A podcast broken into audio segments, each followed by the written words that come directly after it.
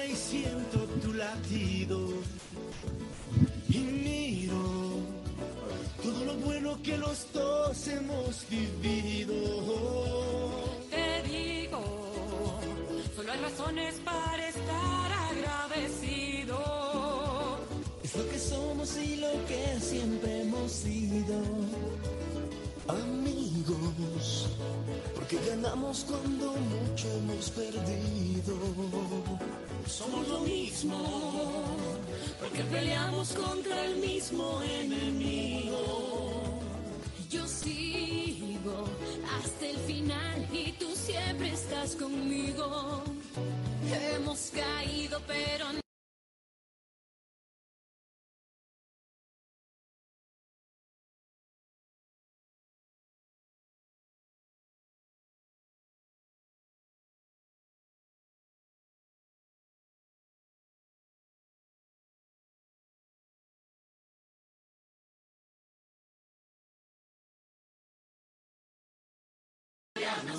Sí, señor. 680 Sistema de Emisoras Atalaya. En su año 78 reciban el saludo desde la hora del pocho. Aquí en esta trinchera, en esta columna de la libertad de expresión, honrando las iniciales de sus nombres completos. SEA. Sistema Emisoras Atalaya. Radio seria, emotiva y altiva. Por eso, Atalaya cada día más líder, una potencia en radio y un hombre que ha hecho historia, pero que todos los días hace presente y proyecta futuro en el Dial de los Ecuatorianos. Este es su programa matinal, la hora del pocho de este siempre día extraño, martes 13. martes 13, siempre día extraño, pero que a la larga pueden pasar cosas buenas, malas y feas un martes 13, como un miércoles 14 o como un lunes 12. La verdad es que, que, o como un domingo 7 o como un lunes 8 o como un sábado 6. Al final de cuentas, todos tenemos nuestro destino marcado y para Dios no existe el calendario. Para Dios no existe el calendario. Es inmortal, es eterno. Por ende, el calendario es para los mortales. Ya tenemos marcado nuestro destino y eh, que se cumpla siempre nuestro destino sin estar pensando en qué día eh, se marca ese destino. Simple y llanamente llegará el día en que se marque el destino, valga la, la insistencia y la redundancia. Pero en todo caso, un saludo desde este martes 13 aquí en Atalaya para todos ustedes, martes 13 de septiembre del año 2022. Estamos junto a nuestros contertulios, todos en presencia, todos en panel. Fernando Edmundo Flores Marín Ferre Floma y la presencia de Ricardo Ron Pérez, Don Richard, Don Richard, que ya también nos acompaña en la hora del pocho como todos los martes y jueves y luego con él compartiremos en la tarde calor político. Estamos todo el día ahí con Ricardo Ron Vélez, Don Richard, martes y jueves estamos como meses pegados. Bueno, el saludo ahora sí de ellos, primero de Fernando Edmundo Flores Marín Fer Floma, que te hemos nombrado técnico de Atalaya ya le contestamos, no le contestamos, le, le puse en un tuit porque la gente de Diblu emocionada porque habían goleado 5-1 a la redonda, le dije que nos saquen, nos saquen el equipo a nosotros. Tenemos un buen equipo, mira, en el arco Andrés Ortiz, que es arquero. En la defensa, el cabezón de la torre, Checho Vera y Uzcategui. En el medio campo, puedo jugar yo, David Aguirre. Adelante puede estar el profesor Sotomayor, puede estar, eh, eh, eh, va a estar Ricardo Ron Vélez, en algún momento, si se reintegran los micrófonos, Mauricio Zambrano. Este, tenemos a la directora técnica que juega muy bien y la hacemos jugar si ella juega como. Belkis Lord. Belkis Lord puede jugar mejor. El programa, el programa Mr. Link. Del programa Mr. Link. El acompañante de ella en Mr. Link, no sé si juegue bien, no sé. No importa, que igual vaya a apoyar. Que vaya a apoyar. Así que tenemos un buen equipo y ahí puse nuestro director técnico, Fer Floma. Aunque Ferfloma puede resistir unos cinco minutitos en cancha todavía. Tranquilamente puede, puede, No, ya no, ya Ferfloma ya tiene prescripción médica, pero más bien desde la cancha, desde fuera de la cancha, porque nos oriente. Siempre es bueno. Eh, Fernando Rescalvo Flores Marín. Ferfloma. Ahí no va a hacer invento pues, como Rescalvo, pues ya se ya más o menos el equipo. Baja al arco, pues. Ahora sí, el, sal el saludo cordial de Fernando Flores Marín Perploma al país. Fernando, buenos días. Eh, buenos días con todo, buenos días, Ricardo, buenos días, Pocho. No, no, no, o sea, si yo soy técnico, yo me alineo. La línea. Sí, Sí vas a jugar. Sí, o sea, no jugaré partido completo, pero Si te mueves un poco. tiempo por lo menos. Eso, eh, eso es de Bruce un pelado. Eso son especialidad. A Ricardo le consta que son. Bueno, juegas ahí con Checho Vera atrás. En todo caso, eh, hoy día vi un meme de estos supersticioso. ¿eh? Un fondo azul oscuro, un gato negro y feliz martes 13. En carne. Hay gente que.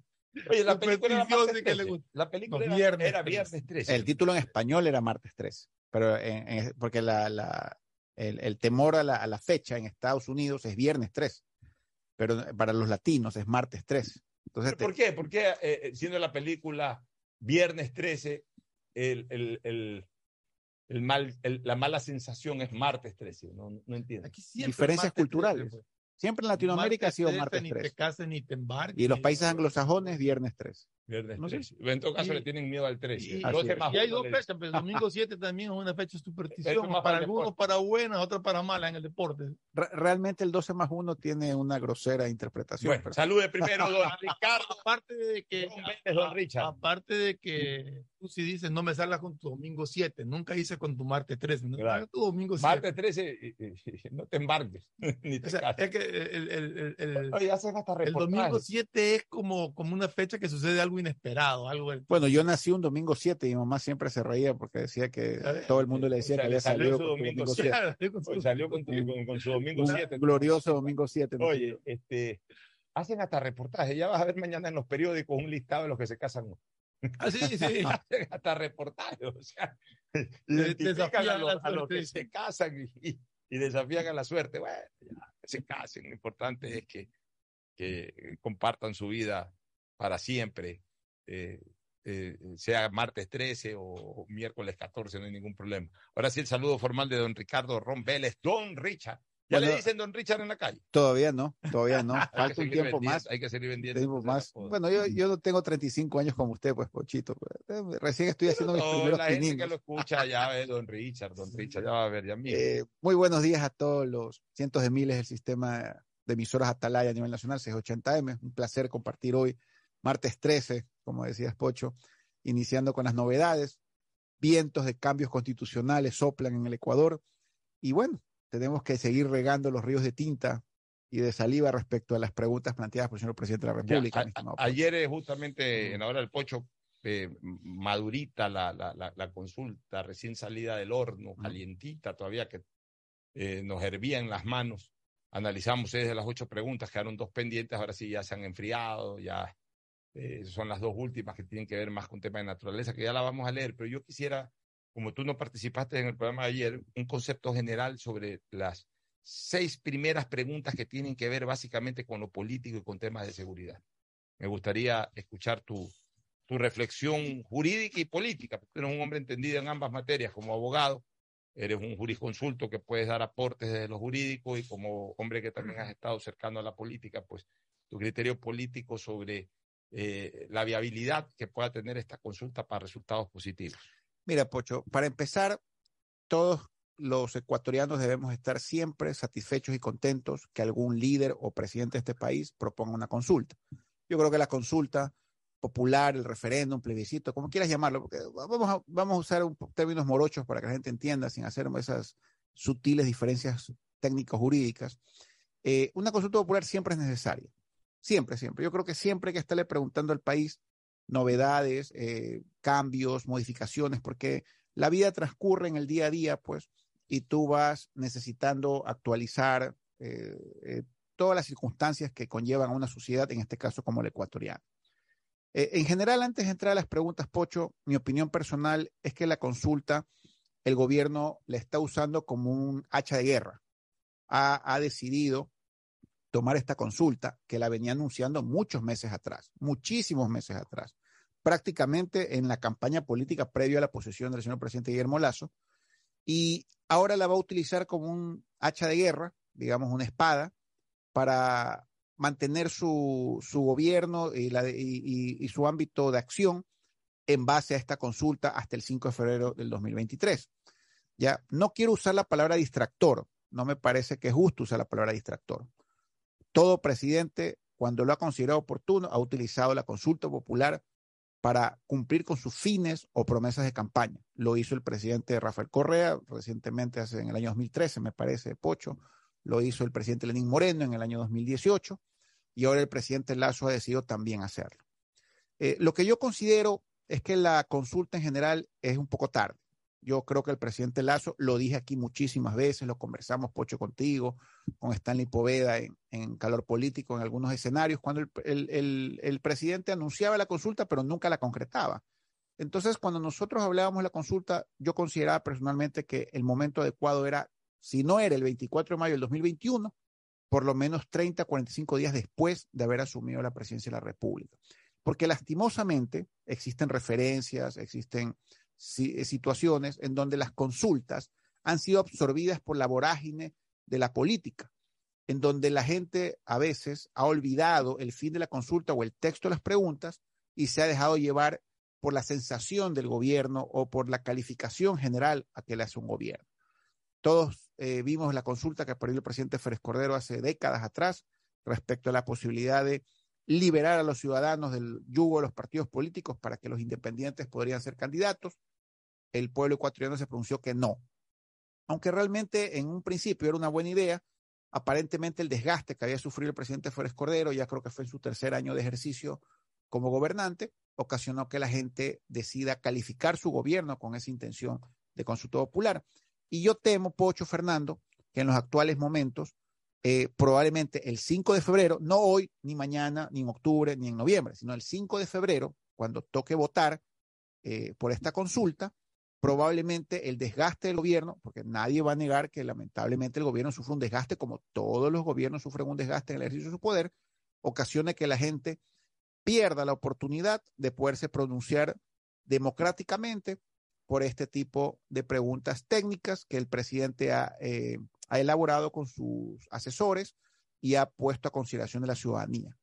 No quiero entrar tampoco, Pocho, en lo que va a ser la Corte Constitucional, porque eso es un tema profundamente técnico. Yo desde ayer he escuchado una serie de pronunciamientos de varios juristas, constitucionalistas, eh, que cada uno ha dado su criterio constitucional de procedibilidad para preguntar en base a su experticia, a sus conocimientos, a, ciertos casos donde la Corte ya ha, tenido ciertos pronunciamientos.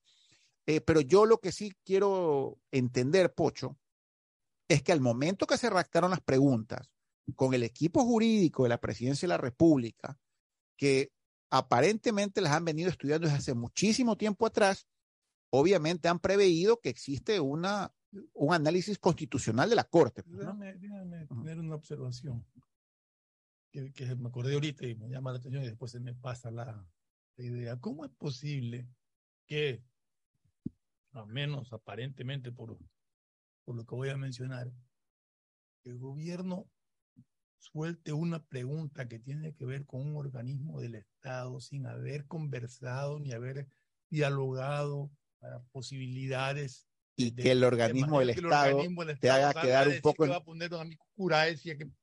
y que el organismo del Estado te haga quedar un poco en ridículo porque se nota a leguas eh, como diciendo que no existió necesitamos eso correcto porque yo yo a ver yo he planteado aquí Fernando con Pocho con Stanley contigo que la fiscalía tiene que ser absolutamente independiente autónoma. Yo creo que hay convencimiento. El error de la pregunta es pretender crearle a la fiscal un consejo para que tenga ciertas funciones, pero no rompe formalmente, ya, eh, eh, jurídicamente, esa vinculación que actualmente existe, esa dependencia, esa es, la, palabra correcta, Fernando, no es, no es vinculación, no dependencia con el Consejo de Legislatura. Ahora, para terminar eh, este análisis que me ha permitido Pocho efectuar a nivel global, yo, yo tengo un criterio particular. cuando el presidente Rafael Correa lanzó las famosas preguntas, eh, todos analizamos una por una, los toros, que, que no maten los toros, de lo que más recuerdo. Bueno, hay una serie de preguntas, pero todos estábamos conscientes que había una pregunta fundamental, que era eh, acceder a designar a los vocales titulares, de, perdón, provisionales del Consejo de Legislatura y actuar sobre la justicia. Esa era la pregunta fundamental. Esa es la que yo deduzco que en aquel momento el presidente Correa tomó la decisión de utilizar un, creo que eran ocho o diez preguntas, pero yo deducía que era un relleno, pero la pregunta fundamental era la justicia. Esa era la pregunta fundamental. En el gobierno de Lenín Moreno fueron el siete veces sí, fueron siete preguntas, todos nos acordamos las preguntas, pero ahí había una pregunta fundamental, que es la que, digamos, como que está escondida en, el grupo, pero que es la fundamental, que aquella era tirar abajo la reelección de las autoridades seccionales y presidente de la República. Esa es la pregunta fundamental. En esta serie de preguntas que ha hecho el presidente Guillermo Lazo, hay una que yo creo que está escondida y que es la fundamental y que es la verdadera intención del gobierno, que es la de designar a las autoridades de control mediante ternas enviadas por el mismísimo presidente de la República. Esa para mí es la pregunta fundamental. Y el resto, con el debido respeto, es relleno. Pero ese es un criterio muy personal. Podrán compartirlo los ecuatorianos, podemos convertirlo aquí en el panel, podemos eh, hablar una por una y efectivamente al Ecuador le toca analizar una por una. Pero yo creo que las tres consultas populares que acabo de mencionar, que son las más recientes, siempre llevaban un fin exclusivo, un objetivo más importante que todo el resto de las preguntas, como las acabo de escribir. Ahora, volviendo al tema de las preguntas, Pocho, como tú me dijiste al inicio de la exposición, de la 1, 2, 3, 4, 5, en el caso de la 1, eh, yo creo que la pregunta eh, está muy mal planteada. A mí me hubiera gustado que el presidente me proponga prácticamente fusionar los dos entes de control, las Fuerzas Armadas con la policía y hacer un solo organismo de control. Pero eso es más difícil. Es, es más difícil, pero... O sea, eso, eso incluso se, significaría desaparecer a las dos instituciones y convertirla en una sola, y eso ninguna de las dos te las iba a aceptar. Yo creo que, mira, yo ahí sí discrepo contigo y, y estoy de acuerdo. Y ojo, ojo con una cosa. Miren, cuando nosotros hablamos con, con sindéresis, con coherencia, sin apasionamiento político, siempre vamos a recoger nuestras palabras. Y cuando reconocemos, y cuando observamos que nos hemos equivocado con la misma transparencia, eh, podemos decir, nos equivocamos cuando pensamos aquello. Pero afortunado, desgraciadamente, pocos nos hemos equivocado en ese sentido. Con Fernando Flores, con quien tengo el honor de compartir ya casi siete años este programa, en la, en la consulta popular del 2018, acuérdate Fernando, decíamos que nos parecía bien que revoquen todas las reformas constitucionales que hizo el correísmo, con excepción de una, la de las Fuerzas Armadas, que no estábamos de acuerdo con, con, con, esa revocatoria, ¿te acuerdas? ¿Qué es lo que hoy todo el mundo pide y qué es lo que se está proponiendo porque la gente otra vez vote sí o no? Nosotros lo dijimos, no saquen esa pregunta, es la única, que todo lo demás, y ahí eh, haciendo hilo con lo que tú dices, to, todas las reformas políticas las hacen con un eh, hilo conductor, algo de fondo, que es lo que se quiere y meten otras cosas. Cuando Correa hizo esa reforma, lo que le interesaba era romper el candado de la, de la, la no reelección inmediata más de un periodo. Entonces, eh, él rompió eso y puso otras cosas, algunas de ellas atractivas para la población, como por ejemplo lo de los militares. Pero tienes razón, Ya. Pocho, me olvidé de ese detalle. Él quería romper la- lo- los dos periodos El- el- el- con la justicia, esos eran los dos Ya. principales. entonces, Tienes razón, me entonces metió eso de las Fuerzas Armadas y ojo, él no hizo las reformas por consulta, acuérdate que las hizo directamente. ¿Te acuerdas que él hizo directamente, presentó un plan ahí y, y la Corte La Constitucional Corte no se pronunció y durante, La- después de 30 días, como no se pronunció, claro, doña Pamela no, no se pronunció escondió, eh, no, y las mandó directo al Consejo. Electoral.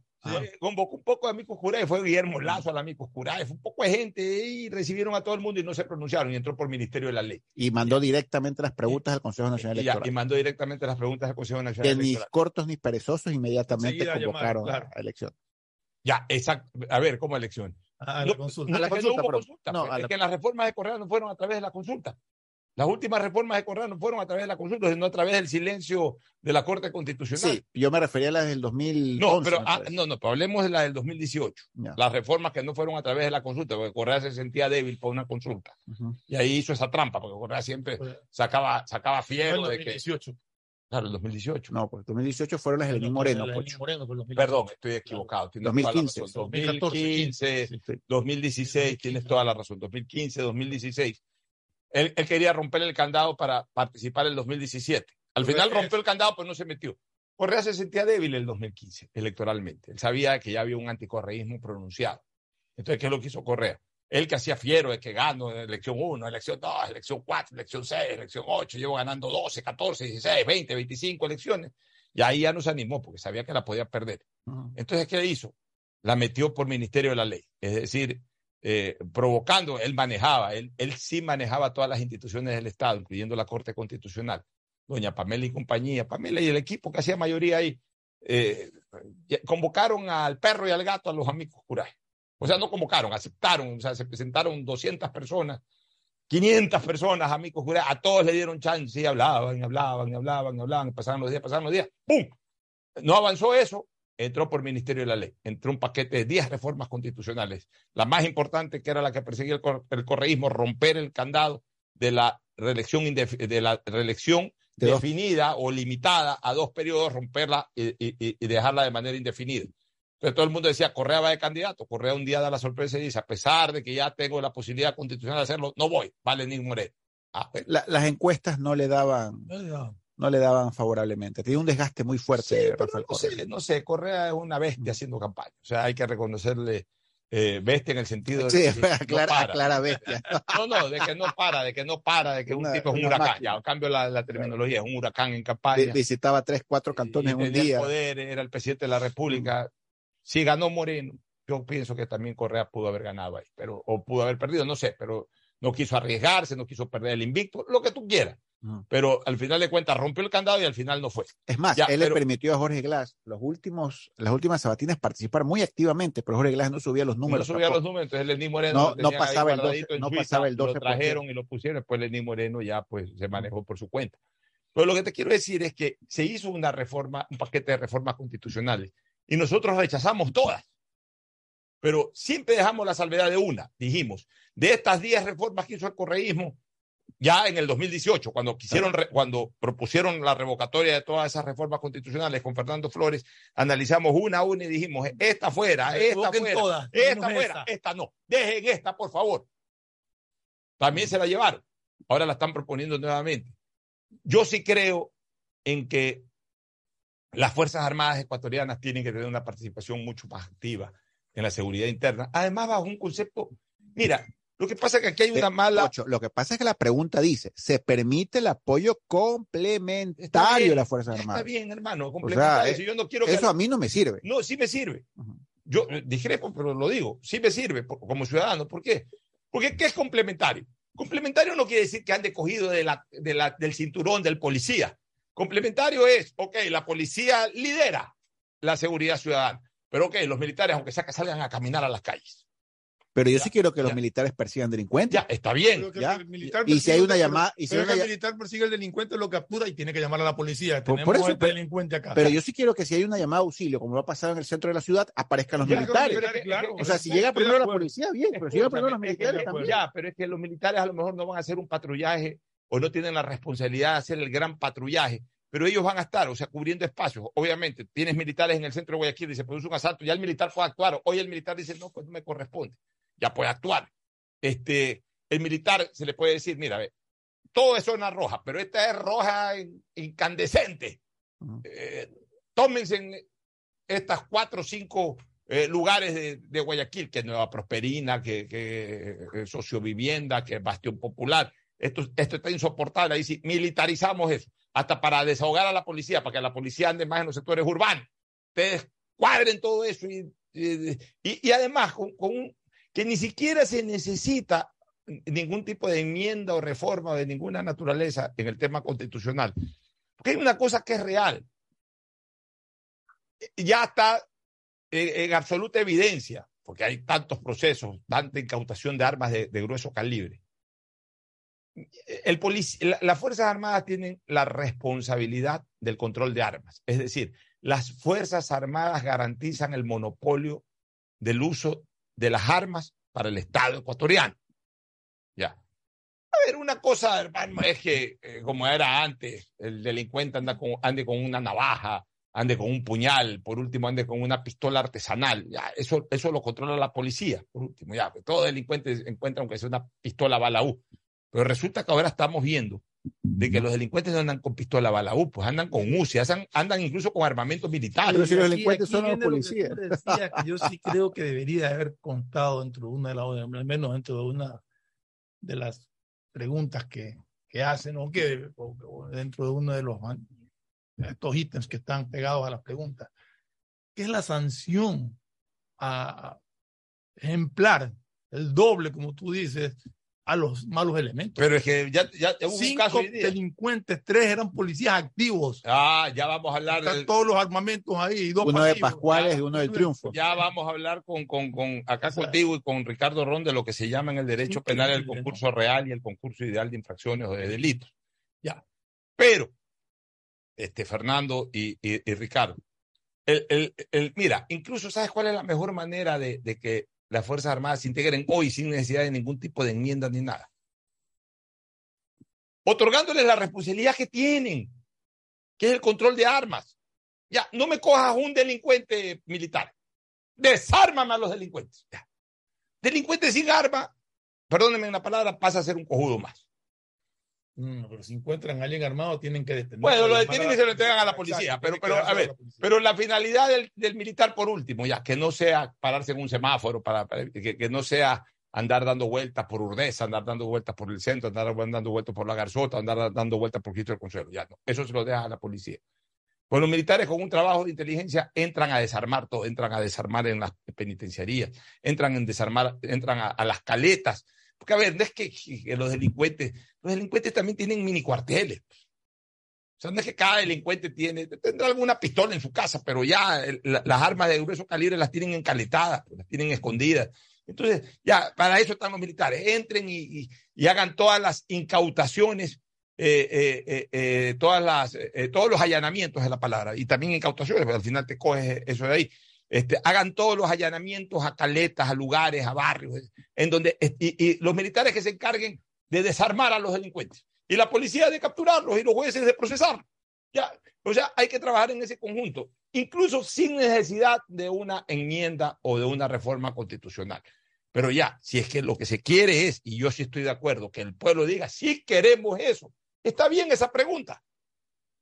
Y yo creo que la ciudadanía va a votar a favor, porque donde mañana gane el no en esa pregunta, entonces sabes que yo no vuelvo a hablar más de delincuencia en este país. Si ustedes ya quieren que nos sigan asaltando, si la gente mismo quiere que nos sigan asaltando, entonces yo ya no vuelvo a hablar más de exigir controles contra la delincuencia y todo ese tipo de cosas. Esa pregunta, más allá de cómo esté planteada, es un clamor ciudadano, es algo que los ciudadanos están pidiendo no de ahora, desde hace mucho tiempo atrás. Entonces, sería absurdo que por un tema político exclusivamente, la ciudadanía se deje Eh, eh, convencer de odios para mira, votar no. eh, o sea, Pocho Son Fernando, cosas que no se pueden decir no, son cosas que la gente necesita. mira, Pocho Fernando, yo creo que la consulta la va a perder el gobierno. Es mi sensación personal, pero eso no obsta de que sigamos analizando y peleando por las preguntas que el pueblo Pero Yo no necesita. quiero- yo no aquí quiero- tenemos ya. que entrar en una cosa. Yo no quiero yo al menos lo digo para que las personas que me escuchan eh, eh, entiendan qué es lo que yo pienso sobre esto. Esto no es una consulta que gana o pierde el gobierno. Esta es una consulta con preguntas donde gana o pierde la ciudadanía. Como esa pregunta número uno, donde gana o pierde la ciudadanía. O sea, no hagamos de una consulta un debate de si gana o pierde el gobierno. Así es. Ahora, yo, yo lo que no quiero es tampoco anticipar ese criterio. Sí considero que el gobierno pudo haber manejado preguntas más ganadoras, menos polémicas, menos conflictivas. No conflictivas, sino menos polémicas, con menos resistencia de diferentes eh, ámbitos de la colectividad, este, para, para asegurar el sí. Pero bueno, ya las hizo y en todo caso hay que analizar una por una. En, la segunda pregunta, Pocho, un segundito, por favor. Mira, eh, yo comparto el criterio tuyo, pero insisto, la pregunta uno a mí me deja un mal sabor de boca. Las Fuerzas Armadas tienen 50 mil hombres, la Marina tiene 20 mil y la Fuerza Aérea tiene 10 mil. Entre las tres ramas de las Fuerzas Aéreas, si mis cálculos no fallan, son 80 mil elementos. Yo si quisiera los 80 mil, no, no quisiera 5, ni 10, ni 20, ni, ni, ni, ni mil, quisiera los 80 mil elementos integrados a la Policía Nacional de una manera mucho más casi que fusionada. Me encanta el modelo de Costa Rica, donde no hay Fuerzas Armadas, sino que hay un solo elemento de fuerza. ¿Ya? Pero eso Porque- es lo que te gusta, pero una cosa es lo que a uno le gusta, otra cosa es lo practicable. es verdad. Esto, esto acá es, muy, es, es imposible bajo las circunstancias estructurales del país. Sí, pero, pero a mí me gustaría, por ejemplo, las Fuerzas Armadas metidas en las cárceles. ¿Por qué las Fuerzas Armadas no están Pero- dentro de las cárceles? Este, Es que deberían estar. Es que deberían estar. contigo. Debería eso- estar por- contigo, por eso con turnos. Debería haber en cada, por ejemplo, en la Tacunga, debería haber 200 Ya, militares eso- adentro, no ya. afuera, adentro. Por eso, esa, escucha, por eso la importancia de esa pregunta, porque ese es un trabajo complementario. No es un trabajo principal, pues es un trabajo complementario. Ahora, quiero ir a la segunda pregunta. Mira, la Vamos segunda pregunta Y ayer lo decíamos, pero ahora que tú estás presente para que comentes también, está cayendo en un vicio de inconstitucionalidad que yo le veo salida, que es el tema de la extradición. Expliquémosle un poquito a la gente los tres términos que tienen que ver con, con salida de personas de un territorio. Hay tres conceptos que son distintos. El uno es deportación, el otro es expulsión y el otro es extradición. Vamos a, vamos a informarle a la gente cada uno de ellos. Eh, deportación es cuando una persona extranjera, extranjera, no cumple con ciertos condicionamientos políticos del país, especialmente en materia de migración. Entonces, te deportan. O no tiene permisos laborales, por ejemplo. Por eso. Siendo extranjero. No cumples con condicionamientos políticos. Estar en, en, regla tus papeles, eso es condicionamientos políticos. Entonces, siendo extranjero, te pueden deportar al entrar al aeropuerto, te pueden deportar ya estando en el país y, ven incumplimientos tuyos, te dicen, señor, usted tiene 48 horas para abandonar el país. O si eh, por algún problema migratorio eh, te cogen en la misma sala de migración, te dicen, señor, usted tiene que regresarse a su país. En el primer vuelo no puede ni siquiera pasar. Eso es deportación. Expulsión es cuando una persona extranjera viola normas políticas o de otra naturaleza, en el caso este de los delincuentes y, todo, y una vez que cumplen la pena local, se los expulsa, o sea, se los saca. La gente confunde a veces deportación con expulsión. Expulsión es ya infracciones de otra naturaleza más allá de los condicionamientos políticos regulares. O sea, eh, expulsión ya es... es, es, un, un, extranjero comete un delito, está detenido, cumple la pena y, y a lo se, que sale de la cárcel se, se lo expulsa del país. Eso es expulsión. Ya. Y esto que llamamos extradición es otra cosa. Extradición es, obviamente, para una persona, para un ciudadano, en este caso nacional, que eh, es solicitado por otro país por eh, delitos, ya sea originados en, en, tu propio país u originados en otro lado, pero que afectan a otro país y que otro país le quiere iniciar un proceso. Entonces pide la extradición, es decir, sácame ese nacional de su tierra y tráemelo acá porque acá tiene una cuenta pendiente. Ya.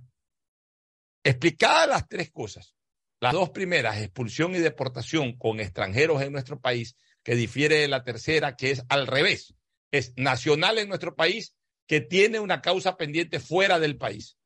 La constitución es absolutamente clara y señala, me parece que en el 79 de la constitución política del Estado, señala de que todo tipo de extradición a ciudadano o ciudadana ecuatoriana está totalmente prohibida. Entonces, eh, sí, se pide en la consulta una modificación, eh, una enmienda, lo ponen creo que incluso hasta como enmienda, que no es una enmienda. ¿Por qué? Porque es muy probable que la Corte Constitucional señale que hay restricción de derechos. Ojo con una cosa, ¿en dónde está la restricción del derecho? Regresión es la palabra. O, o, o regresión, claro. Regresión de eh, eh, eh, o sea, disminuyes tu, tu, tus derechos, regresión de derechos. ¿En dónde está la eh, regresión de derechos? ¿Qué dije? Restricción, no. Sí. No, restricción no, restricción es no, que no aplica como el derecho. Chavo del 8. ¿Yo qué dije? No, no, ¿Y ¿Cómo es? ¿Y yo qué dije? Per- perdón el acto, regresión, o sea, disminuye. Restricción es que no tienes y regresión es que eh, disminuyes tus derechos. Exactamente, una regresión de derechos. ¿Y, ¿Y en dónde está esa regresión de derechos? No en que no tenga que ser sancionado, porque si esa persona, ese delincuente que está delinquiendo en el Ecuador, está delinquiendo en el Ecuador, este, eh, entra a un proceso penal dentro del Ecuador. Y eh, eh, como cualquier otro delincuente en el Ecuador, aunque el efecto sea internacional, corre con su proceso en la localidad. Es decir, eh, es, igual, es tratado de manera igualitaria por la ley. Tiene que enfrentarse a la justicia y, por supuesto, pues en ese momento la justicia decide si es inocente o culpable y si es culpable tiene que cumplir la pena. Ya. Pero ¿en dónde está la regresión de derechos? De que recibe un trato distinto a otro delincuente cuyos efectos delincuenciales no sean eh, o, o, no se produzcan en otro lado. O sea, el hecho de no tener la posibilidad de ser juzgado en su país, sino ser juzgado por otra justicia. Entonces, más allá de lo que nos parezca o no nos parezca, ya no hay un trato igualitario entre, eh, en este caso, eh, el conjunto de delincuentes. A unos, por sus delitos, eh, que tienen efecto local, se los juzga aquí. A los otros, por sus delitos que tengan efecto internacional, no se los va a juzgar aquí, sino que se los va a juzgar allá. Entonces, el que, el que comete ese tipo de delitos puede decir, ok, yo no, yo no, yo no estoy impidiendo someterme a la ley y someterme a la justicia, pues me someto a mi justicia, a la justicia ecuatoriana. El quitarle eso Pero es pongo- generar una pongo- regresión de ver, derechos. Te, te pongo un caso que se me ocurrió. No es lo que yo quisiera, pero es lo que... Un caso que se me ocurrió ahorita. A ver, Un ciudadano ecuatoriano en Estados Unidos, no aquí, en Estados Unidos, comete un delito federal, lo que tú quieras, tráfico de drogas, allá. Se da cuenta de que, de que lo han descubierto y vuela al Ecuador. ya. Acá no ha cometido ningún delito. Acá está libre. La justicia de Estados Unidos le dice al Ecuador, ese señor acá cometió estos delitos, aquí está la prueba, mándemelo para juzgarlo. Y hay que decir que no. Es que está prohibida la extradición. Eso te digo, pero es que son cosas que habría que analizarlas bien. Eh, A no, ver, no, hay- no, lo, lo que pasa es que la extradición eh, también tiene otro concepto, Fernando. Ya, porque si, es, si el caso que tú pones, que es el que Ahí, ahí explicaba Pocho también, Interpol. funciona el Interpol. Claro. O sea, simplemente acudes al Interpol, el Interpol lo agarra en el Ecuador y se lo lleva a Estados Unidos, que es el caso que tú has planteado con un ejemplo, Fernando, y que Pocho ha explicado. Lo que yo entiendo como extradición es de que yo cometo delitos aquí, pero el Estado El le cede la soberanía a otro país O sea, para que lo juzgue, aquí, para que que juzgue allá y le implique claro. pena allá. Claro, es Esa es la allá, por eso, que Esa es la- Correcto, por eso son, son delitos transnacionales. Claro, Porque si allá yo- porque allá son más Yo comercializo acá. droga acá, pero la vendo allá. Entonces, eh, eh, los delitos que menciona. Ahora, eh, aquí en esta pregunta yo tengo mis dudas. Primero, a mí me hubiera gustado, antes de plantear esta pregunta, que el Estado americano, entiendo que es con Estados Unidos, pues la extradición, no es con México, ni con Panamá, No ni habla- con no habla Colombia. ningún estado. No habla de ningún Estado. Pero a mí me hubiera gustado, antes de plantear la pregunta, que existe un pronunciamiento de la Embajada Americana donde digan ellos formal y expresamente que están prestos a colaborar con el Estado ecuatoriano, juzgando y sancionando los delincuentes transnacionales, las, las personas que cometen delitos transnacionales en el Estado ecuatoriano. Pero a mí se me hace raro plantear esta pregunta cuando no existe ningún pronunciamiento de parte de ningún Estado del mundo. O sea, yo me quedo con ese sabor mal, de nuevo me quedo con el mal sabor de boca de que nosotros vamos a plantear una extradición cuando no existe ninguna oferta, por decirlo de alguna manera, de algún Estado en el sentido de que están dispuestos a colaborar con nosotros. Ese es el primer punto. Yo creo que esa pregunta, esa- esa yo creo que esa pregunta es pregunta más- ni, siquiera, ni siquiera va a llegar a la Es que esa pregunta está, a mí me suena Ya. como que está más hecha para llamar la atención, para que la gente diga sí, sí. Pero, pero, pero Fernando, por eso voy que esta consulta tiene un fondo, un trasfondo escondido que ya vamos a ir a la, la verdadera pregunta del gobierno. Porque esto se ve muy lindo. A los narcotraficantes vamos a extraditarlos. Segundo, a mí no me gusta la pregunta, Fernando y Pocho, porque me da terror que ocasione una escalada de violencia, como en Colombia. En Colombia ya lo vivieron. Empezaron a hablar de extradición y los delincuentes que potencialmente podrían ser extraditados empezaron una masacre, pues, en el Estado colombiano. Nosotros estamos preparados porque obviamente si yo soy narcotraficante, a mí no me va a gustar que me extraditen. pues. Voy a luchar para que no me extraditen y podría generar una escalada de violencia que a lo mejor no estamos listos. Por eso no me gusta mucho la pregunta. Más aún haciendo la pregunta cuando no existe una oferta, en este caso de los Estados Unidos de América, porque imagino que son los Estados Unidos de América los que se les plantearía esta extradición. Además hay una cosa, este, Don Richard y Ferfloma, y vamos a traer a colación lo que ocurrió en Colombia. En Colombia tenían identificados los enemigos, al punto que ellos mismos se pusieron los extraditables. Claro, exacto. Pablo Escobar, el mexicano que era Rodríguez, eh, Rodríguez, Eh, Rodríguez Gacha. Gacha, eh, el, el, el loco Los ese, hermanos Rodríguez Gacha. los hermanos, ya, los hermanos Los Ochoa. Los Ochoa. Rodríguez Gacha era uno solo, el mexicano. Sí. Los Ochoa, Dueños del América de Cali. Lo que pasa es que. no, no, esos lo que- eran los Rodríguez Orejuela. ese era o Rodríguez. Orejuela. Ya, lo que los pasa es que, lo que pasa es que en Colombia los manes paseaban en, los centros comerciales muertos Ya, de está risa. bien, ya, pero- ya llegaron a un extremo ya de. Ya, pero es que, escúchame una cosa, es que, a ver, es, es que hubo dos fases. Además, en, en Colombia lo sintieron como una dedicatoria a ellos. Ah, Ya, pero después, es- Estaban muy identificados. dices. escúchame, es que ahí habían dos, hubo dos fases.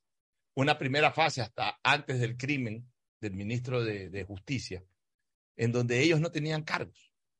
La gente sabía que se vendía droga, que existía un cartel de Cali, pero no había una, ni siquiera una infracción de tránsito. Es más, a uno de los Ochoa el único que tenía algún cargo, Regalaban urbanizaciones completas, Oye, pero nadie sabía qué hacían. escúchame, el único de los ocho, el, el único que tenía algún tipo de cargo hasta el año 84 era uno de los Ochoa que era un cargo por tema de ganadería. O sea, nada que ver con el tema del narcotráfico. Entonces ellos andaban. Entonces, ya cuando comenzaron a denunciar, ¿por qué matan a- a- al papá de este muchacho que estuvo aquí? Que me, han dicho- me- me dijeron que se ha muerto también, ¿te acuerdas? Que, El que entrevistamos acá. este el que entrevistamos aquí hace unos cuatro o Sí, cinco sí, años. Sí, sí, sí, me el hijo del ministro Lara Bonilla. Lara Bonilla, sí. Ya, que aquí estuvo el hijo, nos contó Claro, todo. estuvimos conversando con él. Eh, La vez pasada quise recordar el nombre de este muchacho y vi y, y- y observé en Google que el hijo de Lara Morilla, eh, Bonilla ha muerto hace un par de años. Entonces quiero averiguar si es el que vino aquí o si de repente es No, otro bueno. hijo. Bueno, pero y es más, creo que eran dos hijos, uno es asambleísta o congresista en Colombia, mejor dicho, y el otro, el que andaba por aquí, que era íntimo del hijo de Pablo Escobar. Claro. Aquí lo tuvimos, hablamos hora y pico en ese programa, todo lo que ocurrió en Colombia en esa época. Entonces, este, ¿cuándo es que eh, comienza a darse esto? Cuando Lara Bonilla, que er- fue, eh, que era un político del ala liberal y que se salió con Galán del Partido Liberal y crearon el nuevo liberalismo. Y obviamente apoyaron la candidatura presidencial, no del candidato liberal, sino de, en este caso era de Belisario Betancourt. Cuando Belisario Betancourt llega al poder, les da como cuota el Ministerio de Justicia y lo ponen ahí a Rodrigo Lara. Y Galán se quedó simplemente como congresista. Entonces, Rodrigo Lara, que también quería protagonismo, y ahí ya entraron en una pugna interna los dos compadres, porque ya los dos se que comenzaron a querer presidenciables en base a la lucha contra el narcotráfico. Y empezaron a lanzar los nombres. Ya, entonces comenzaron ellos a, a- a- a mover protagonismo. Entonces Lara comenzó a, protagonizar ya desde el ministerio la lucha contra los narcotraficantes y él es el que afloja los nombres y comienza, a- él es el que denuncia a Pablo Escobar, le dice, señor Pablo Escobar, que fue congresista, que es congresista suplente o es congresista, ese señor tiene que renunciar, porque es narcotraficante. La gente, ¿cómo? Es narcotraficante, y no solamente él, sino también el de aquí, el de allá, el de más allá, y los enumera. Y entonces, ah, nos enumeraste, ah, nos, nos evidenciaste. Escobar tuvo que renunciar la- al Congreso, pero la factura de eso fue la muerte de, de, de- de Lara Bonilla. Entonces, cuando se muere Lara Bonilla, o es asesinado Lara Bonilla, el Estado reacciona y ahí entra en la pugna y ahí eh, eh, sacan, sacan eh, a la luz el tema de la extradición. Y ahí es que comienza verdaderamente la guerra, porque antes no había guerra. Antes no había guerra, antes los narcotraficantes vendían su droga y como tú decías, andaban paseando por los centros comerciales, haciendo las grandes fiestas, eh, vacilando con las, las, la- las presentadoras de televisión, porque Escobar tenía como Claro, tres o cuatro claro. presentadoras de Y televisión. ahí. famosa, y famosa esta presentadora, que hay una película al respecto. O sea, así ellos vivían, era una especie como de convivencia del Estado con, con, eh, con el narcotráfico. O sea, no identificaban, no se metían mayormente, ahí entra Estados Unidos a apretarlo y le dice, ¿sabes qué? No, ustedes ahora sí entran con todo. Entonces, eh, Colombia se mete con todo y estos responden con todo. Entonces, yo qué es lo que creo, este, eh, Ricardo, que aquí el tema de la extradición no va a tener mucho futuro. Primero, va, eh, es difícil que pase el control constitucional. Yo creo que lo va a negar, porque la constitución es contundente. Sí, sí. La constitución es contundente. La constitución no es que sugiere o, o es que medio. La constitución radicalmente dice que bajo ninguna circunstancia usa, usa es incluso el este criterio país- de bajo ningún concepto de extradición. Pero Lo que pasa, en Pocho, este es país que yo no- ya hemos visto cosas que están muy claras y explícitas en la Constitución y que las interpretan. No, pues que aquí los eh, vuelan y los elefantes son Sí, ya, rosados. pero ¿y quién se va a ¿Ya? meter a Pero bueno, Pero, yo lo que te digo, Pocho, es. Yo no creo que el gobierno haga una pregunta para que le digan que no, pues ya, Ya. ya, ya el colmo Ya, pues y- sería. y de ahí pues, viene ya, la ya, ya basta, ya, basta Oye, de burlas. Pues, y, y de ahí viene lo, ¿Ya? y de ahí viene lo otro, este, Y Ricardo. otra cosa, ¿quién va a firmar la extradición? Ya. Pancho Jiménez, Patricio Carrillo. Ya, ¿Quién va a firmar la pero- Tú sabes lo que pasa el que firma la orden de extradición, de extradición, con toda su familia, hijos, sobrinos, nietos, hermanos. Discúlpame, eso no Ya, va a pasar. eh, escúchame una cosa, pero sobre todo otra. Ya, ¿a quién van a extraditar? Si aquí nadie conoce nadie- nadie los nombres y apellidos de nadie. Así es. O sea, tendrán que extraditar a quién, a 500 y otra, personas. y a otra, 1000 y personas, otra ¿no? cosa, Pocho. Mira, yo creo que es más fácil, perdóname eh, que, que insista en este tema. Yo creo que es más fácil que plantear una extradición. Y para eso, para lo que voy a plantear, no se necesita ninguna consulta ni nada, sino que es un tema meramente administrativo. Construir una gran cárcel nacional para los delincuentes eh, eh, de, de- de alta peligrosidad. Bueno, con las Fuerzas Armadas adentro. aislada de, aislada de las ciudades. Hoy la penitenciaría, hoy la penitenciaría está en el centro de Guayaquil. Oye, no miento cuando la gente me, alguien me dijo la vez pasada, oye, pues tú dijiste que la, porque lo dije en televisión, lo dije aquí en la radio, oye, que la penitenciaría está en el centro de Guayaquil. Yo no recuerdo que esté en Guayaquil 9 de octubre. Le dije que ya, Guayaquil 9 de octubre no es el centro de Guayaquil. Ujú. Eh, La penitenciaría está en el centro de Guayaquil, pues está a cuatro o cinco minutos donde viven la mayoría de los delincuentes que están en la penitenciaría. Pero si también quieres delincuentes pelucones que están en la penitenciaría, está a 10 minutos de San Morondó. Y está a 10 minutos de Los Ceibos. O sea, la penitenciaría está en el centro de Guayaquil hoy. Entonces, que no me vengan a decir de que la penitenciaría hace 50 años, llegar a la penitenciaría era salir de Guayaquil 25 minutos fuera de Guayaquil. Hoy, la penitenciaría está en Guayaquil.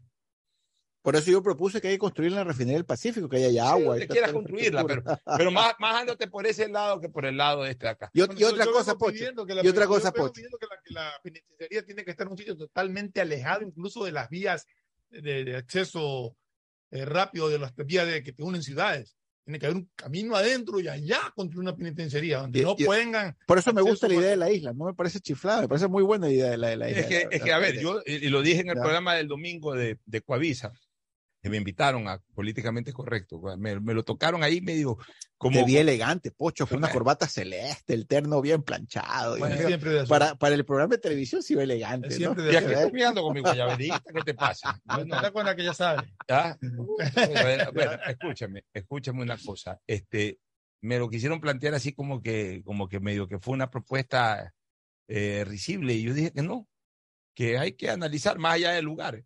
Hay que tocar el tema de No, a mí me sobre la parece- reubicación de los El pabellones. lugar es otra cosa, pero que tiene que estar totalmente alejado de los Así es, si quieres que hacerla en una isla, si quieres hacerla en el oriente, si quieres hacerla en algún lado, yo más creo que va por ahí. Ahora, la- las otras preguntas que, que tienen tinte político, yo quiero eh, enfatizar. El último detalle de la pregunta de la extradición. ¿Cuándo vamos a extraditar, Pocho? ¿Con sentencia ejecutoriada de última instancia ya? ah, ¿O simplemente con una actitud en fragancia o con un pronunciamiento fiscal? no puede ser O sea, No, porque no puede ser, Pero porque por la eso- extradición es claro, justamente es para tras- juzgarlo. trasladar la Correcto. Entonces, proceso. Yo agarro un man vendiendo droga en la calle y lo extradito. O sea, hasta esas preguntas No, se me vienen a la cabeza de- ante petición del Estado. Ante petición del Estado. eh, eh, eh, ante eh, petición eh, del eh, Estado, Petición del Estado. sin que yo haya lo haya encontrado en flagrante y sin que encuentre ningún delito. Simplemente con petición del Estado. Entonces, entonces ahí hay una regresión de derechos. O sea, total. como, como, como Estados Unidos le retira la visa a un individuo, Pues, igualito eh, dice, ese man me lo entrega. Y yo, ¿sabes qué? Te fuiste, acá. así. Es más o menos. Ah, bueno, bueno, pero pues, es fuerte, ¿ah? No, sí. Sí, claro, eso sí Sí. es fuerte. Bueno, Ahora sí, disculpa. ahora, este, algún rato, ¿sabes qué? Sobre este tema, yo voy a ver si el viernes lo invito a Carlos Estarella. Ujú. Porque, a ver, Ricardo y yo somos abogados, tenemos conceptos básicos de ciertos temas, pero no somos expertos en derecho internacional. Yo creo Ujú. que hay que invitarlo a Carlos Un Estrella. saludo a Carlitos Estrellas, A Carlitos Estrella. su, a- su adorada madre que ya falleció hace unos años, era mi madrina de, Ah, de- bueno. de primera comunión. y- No, acá. con Doña Carlitos Zoila, Zoila Velázquez Sí, yo le tenía un enorme cariño tanto a mi doctor como a doña Zoilita. Yo, yo fui, eh, soy muy amigo de los Estrellas. Y yo conozco a Quique, a, los, yo los frecuenté desde, desde la adolescencia. Ellos vivían en la Bolivariana, donde actualmente es el estudio de Carlos, claro. frente a la Facultad Piloto de Odontología de la Universidad Estatal. Ahí ellos vivían, yo vivía en la Kennedy y íbamos con mucha El frecuencia. padre de Carlitos fue gran amigo de mi papá, estuvieron juntos en el Cristóbal Colón y estuvieron juntos en la, la facultad de jurisprudencia y la carrera de derecho, se graduaron juntos. un Carlos saludo, Estrellas padre con mi papá. un saludo y, a. y ambos se graduaron con premio contenta, con un anillo precioso que tenían en sus dedos respectivamente. El anillo usted lo tiene guardado. eh. Pues no se lo ponga, usted no es el premio. No, no, lo- no lo tiene él. No lo tengo No lo yo, no lo tengo yo. Un saludo a, Un saludo a, la a- familia Estrellas. eh. bueno, un saludo acá a Ramón Cuesta que nos está sintonizando y ahí está dando. Saludos a. Ramoncito. Saludos a Ramón. Saludos. Bueno, a ver, este, yo sí quiero plantear otros temas que me parecen este, interesantes, eh, sobre todo porque ya hay, ya hay insumo de comentarios eh, post presentación de las preguntas.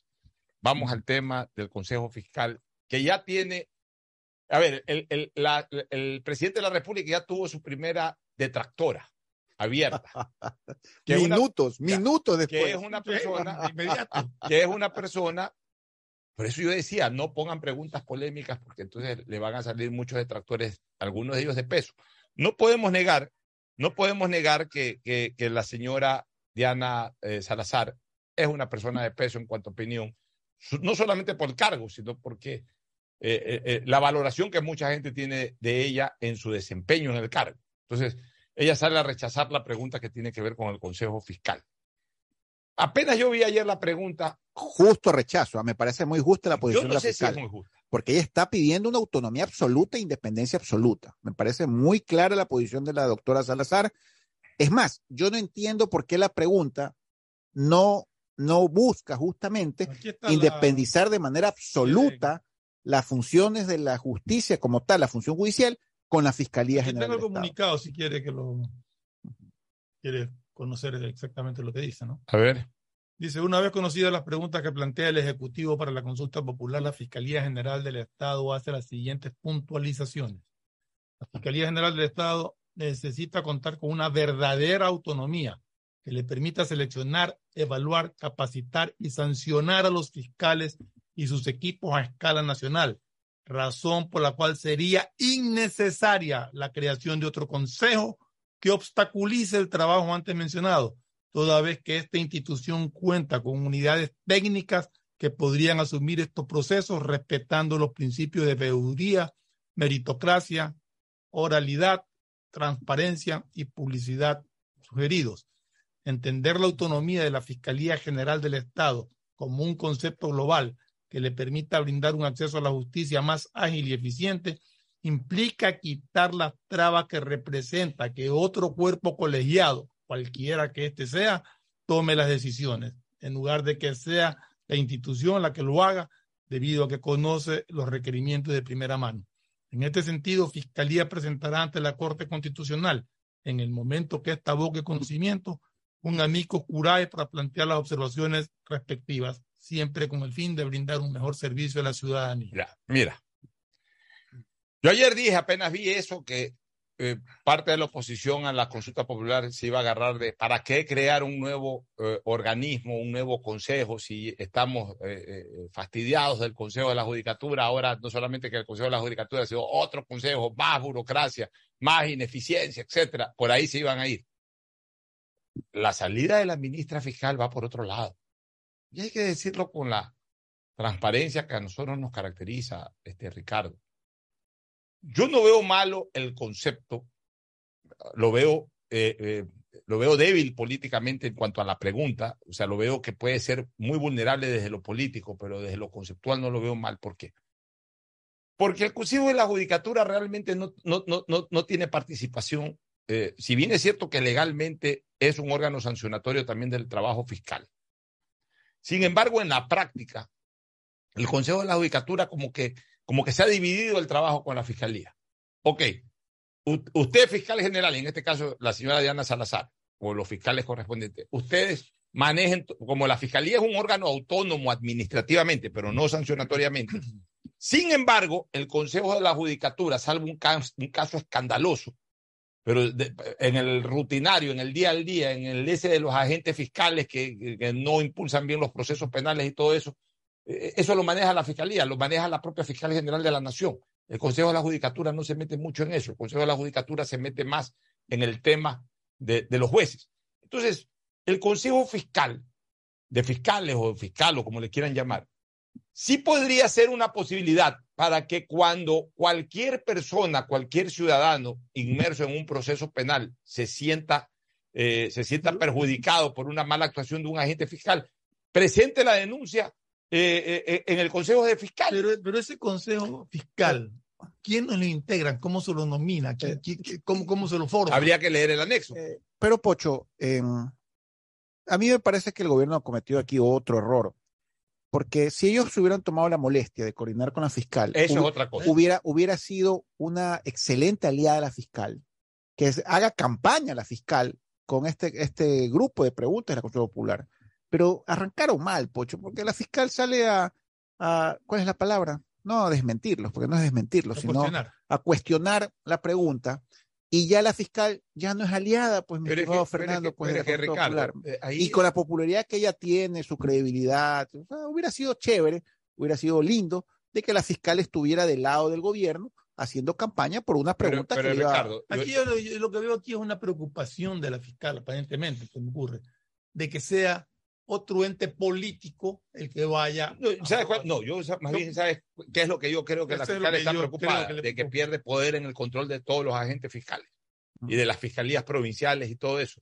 Incluso que ella misma pueda tener una espada de Damocles, porque el Consejo de Fiscales la puede a ella mismo en un momento determinado procesar por una denuncia y, y, y obviamente, pues, bueno, ella podría ser, no sé si ser sancionada, porque ojo, la fiscal general de la nación tiene causales y tiene órganos, que en este caso es el juicio político, para, para salir al cargo. Pero, pero por eso habría que ver en el anexo cuáles serían los alcances del Consejo Fiscal. Pero en todo caso ya perdería directamente el control de los agentes fiscales, de los fiscales provinciales, porque ya la autoridad sancionatoria ya no sería prácticamente ella, sino el Consejo de, Fiscal. Aquí hemos visto casos de fiscales y nos hemos quejado de Ya, la ya, nos quejamos nosotros, ¿Quién sanciona? Nadie.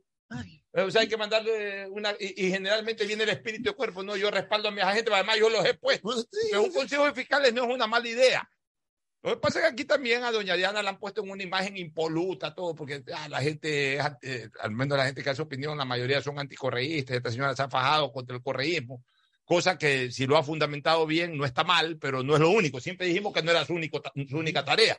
Y casi que ha dejado que eh, ha, evidenciado que su única tarea ha sido esa, la del delito de cuello blanco. No, pues está bien, muy bien que la ministra fiscal haya impulsado todos los procesos de delito de cuello blanco, pues también queremos, eh, porque vemos hay muchos, muchas deficiencias en el trabajo de los agentes fiscales en los delitos de sangre. Y entonces, sí, la ciudad fiscal como es mujer, obviamente pues siempre va, como todos nosotros, además va a estar en la corriente de la violencia sexual, de la violencia de género, ella en eso también se empeña, pero y, cuando, y la violencia de sangre, la de los sicariatos, la de, la de estos delincuentes que entran y salen, que los fiscales ni siquiera piden, piden prisión preventiva, ¿y quién denuncia a esos fiscales? ¿Y a dónde se denuncia a esos fiscales? Entonces, no es mala idea lo del Consejo Fiscal a mi criterio, pero ahí voy un poco a lo que dice Ricardo, no un poco, voy totalmente a lo que dice Ricardo, Fernando y amigos oyentes. Mira, hay dos ministros que construyen puentes en un país. El ministro de Obras Públicas que construye los puentes físicos. Y el de gobierno. Ya, a propósito que necesitamos el puente, el quinto puente en Guayaquil y ojalá el gobierno, el Ministerio de Obras Públicas, pues, especialmente el presidente de la República, termine dando todo el apoyo al quinto puente y se lo recordará por esa obra. Deje de hacer lo que deje de hacer o haga lo que haga o lo que sea, pero obras son amores y no buenas razones. Ojalá algún día, por lo menos inicie, aunque no se lo termine en este gobierno, pues inicie el tema del quinto puente, que eh, Guayaquil lo va a recordar siempre. Ese, es- ese es el puente físico. Pero hay otro ministerio y otro ministro que es el que construye los puentes políticos. Y ese es el Ministerio de Gobierno, el ministro de Gobierno.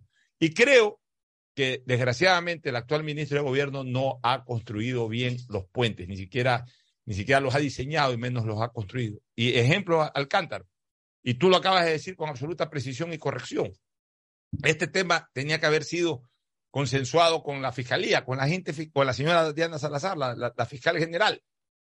Y por último, hasta para saber con anticipación, esta señora no está en esta línea, nos va a hacer problema, vamos a perder a lo mejor en, esta consul- en este punto de la consulta, va a ganar el no porque esta señora va a salir como una, como una leona a oponerse a esto. Entonces, ¿sabes qué? M- Midamos, pues, señor presidente, midamos, pues, eh, señores eh, ministros o quienes hayan estado metidos en este tema o asesores, midamos esto. Esta, esta señora está cerrada, dice que para nada Consejo Fiscal, que va a salir como una leona que usted está presentando y ella tiene redactado el comunicado rechazando eso. Ni- Eh, ¿lo, lo ponemos o no lo ponemos en la consulta? Pero diera la impresión de que ni siquiera ha habido ahí un tipo de Ni- consulta o, o- o- o tertulia con la señora ni, ministra ni fiscal. la oposición salió tan rápido a cuestionar la consulta como la doctora pero, mira, Salazar. vamos a otro. Leonidas Issa salió después, después salió Esteban Torres a decir que vamos a analizar, Correa dijo no, pero, la primero la- salió la- ella. la señora le contaron eso y ya tenía redactado. Bueno, ahora, escúchame una cosa, este, Ricardo y, y Ferfloma. Don Richard y Ferfloma. Vamos a los otros puentes que tampoco veo que, que, se han construido por los puentes políticos. Ya sabemos que está recontrabombardeado el puente político entre ejecutivo y legislativo. Está más bombardeado que los puentes en Ucrania. Está totalmente destruido. Ahí no hay ninguna posibilidad por lo pronto. Ya, ok, pero pues no solamente la Asamblea.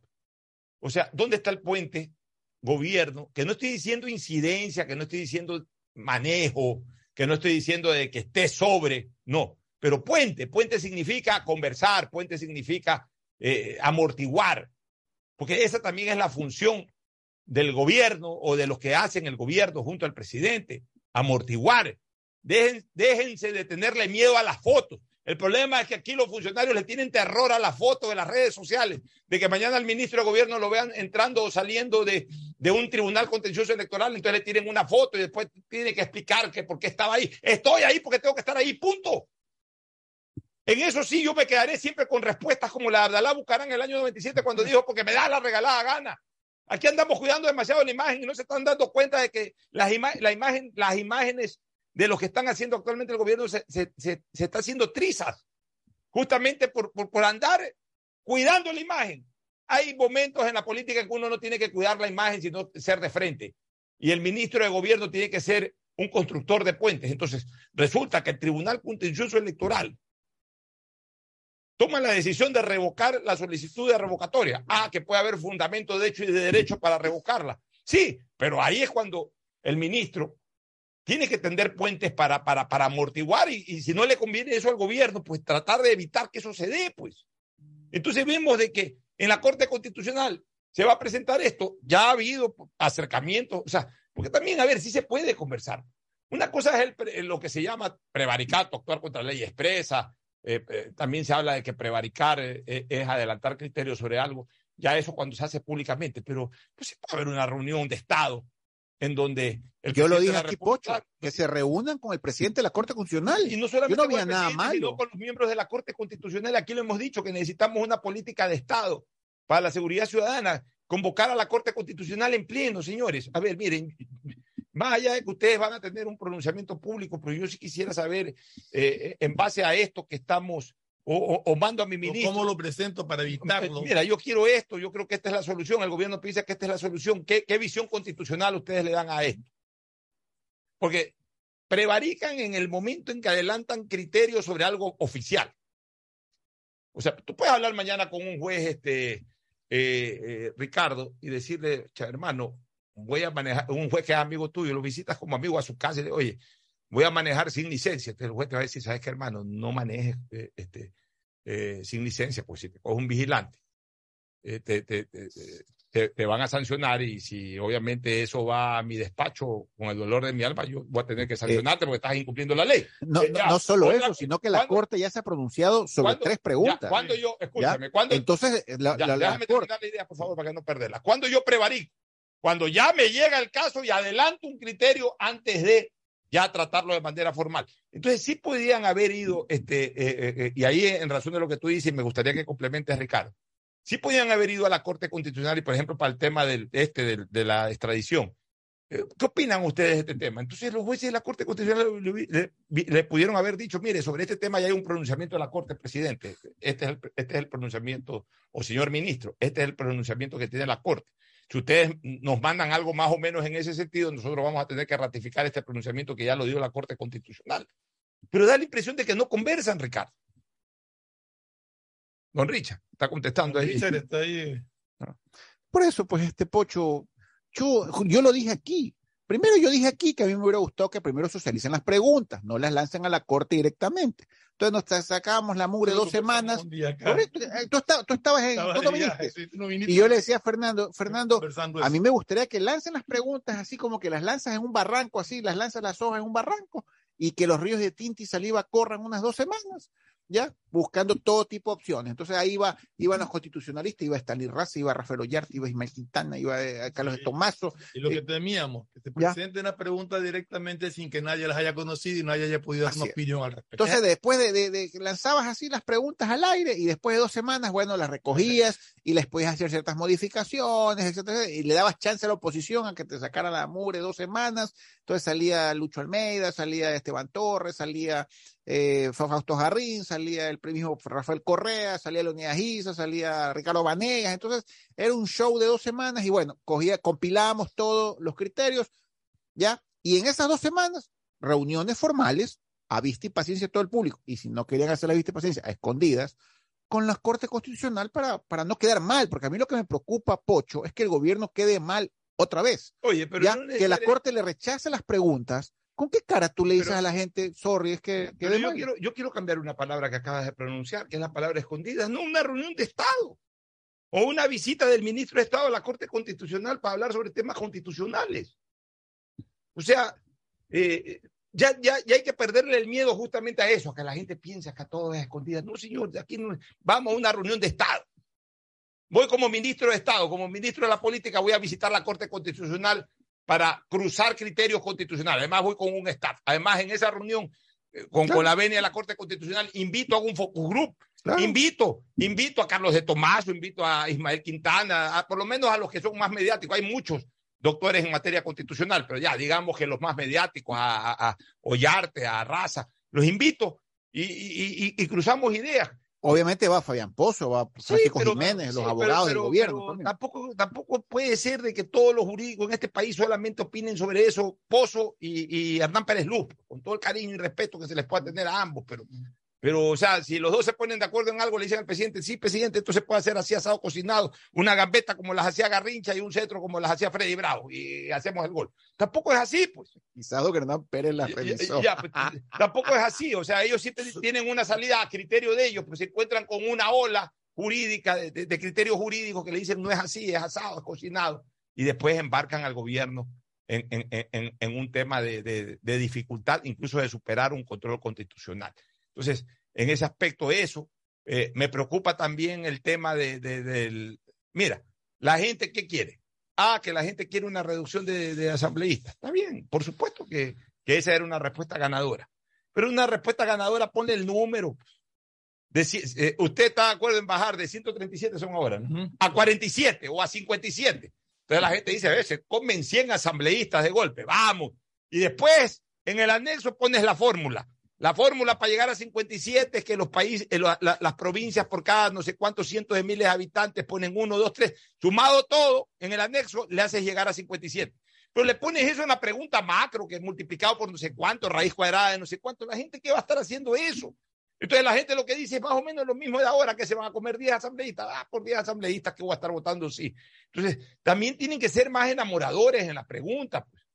O sea, también a la gente tienen que decirle las cosas eh, eh, eh, eh, más, eh, más atractivamente, más fáciles de captar Incluso- y más incluso- identificadas con lo que quiere la gente. podrías hasta poner un parámetro, que no sea un número menor a 50 ni mayor a 70.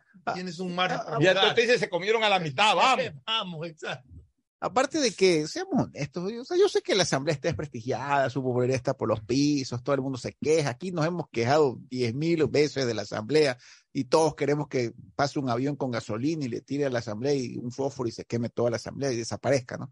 Eh, pero realmente, ¿en qué va a cambiar el país? ¿En qué, en vez de 34 mil millones de dólares de presupuesto, ¿no vamos a ahorrar cuánto? No, pero esa que- pero- pero- no, pero es que, a ver, esa pregunta era una pregunta ganadora porque termina siendo una pregunta sancionatoria a la institución más despreciada en este momento en el país, que es la Asamblea.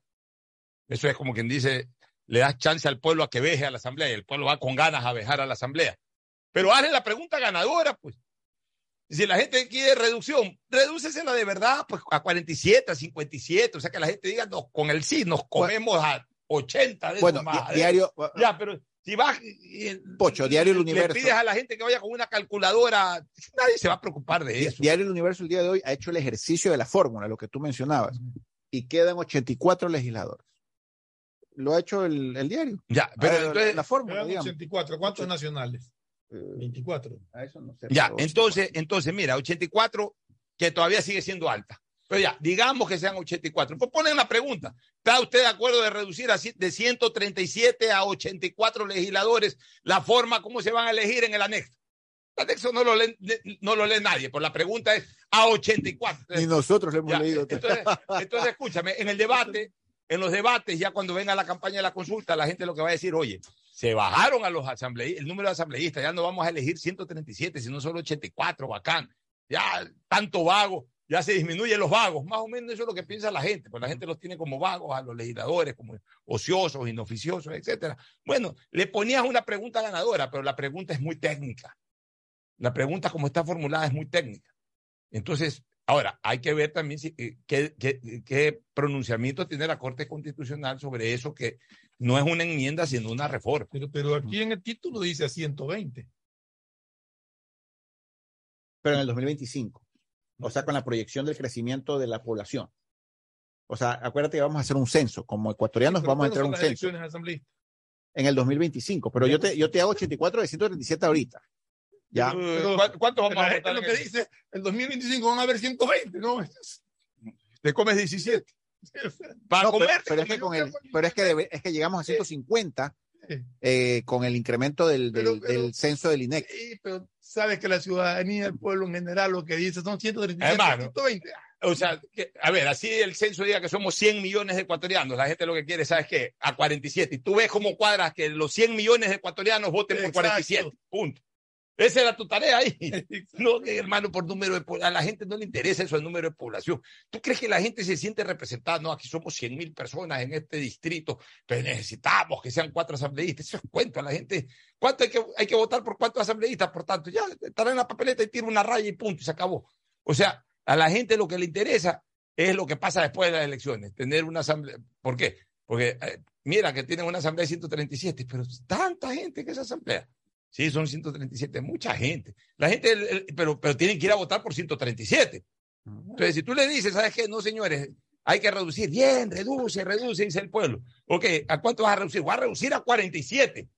Ya, ¿qué significa vas a reducir a 47? Que manejas la proporcionalidad, pues en vez de que Guayas tenga 25 en, en 137, va a tener 5 en 47, que es más o menos porcentualmente lo mismo.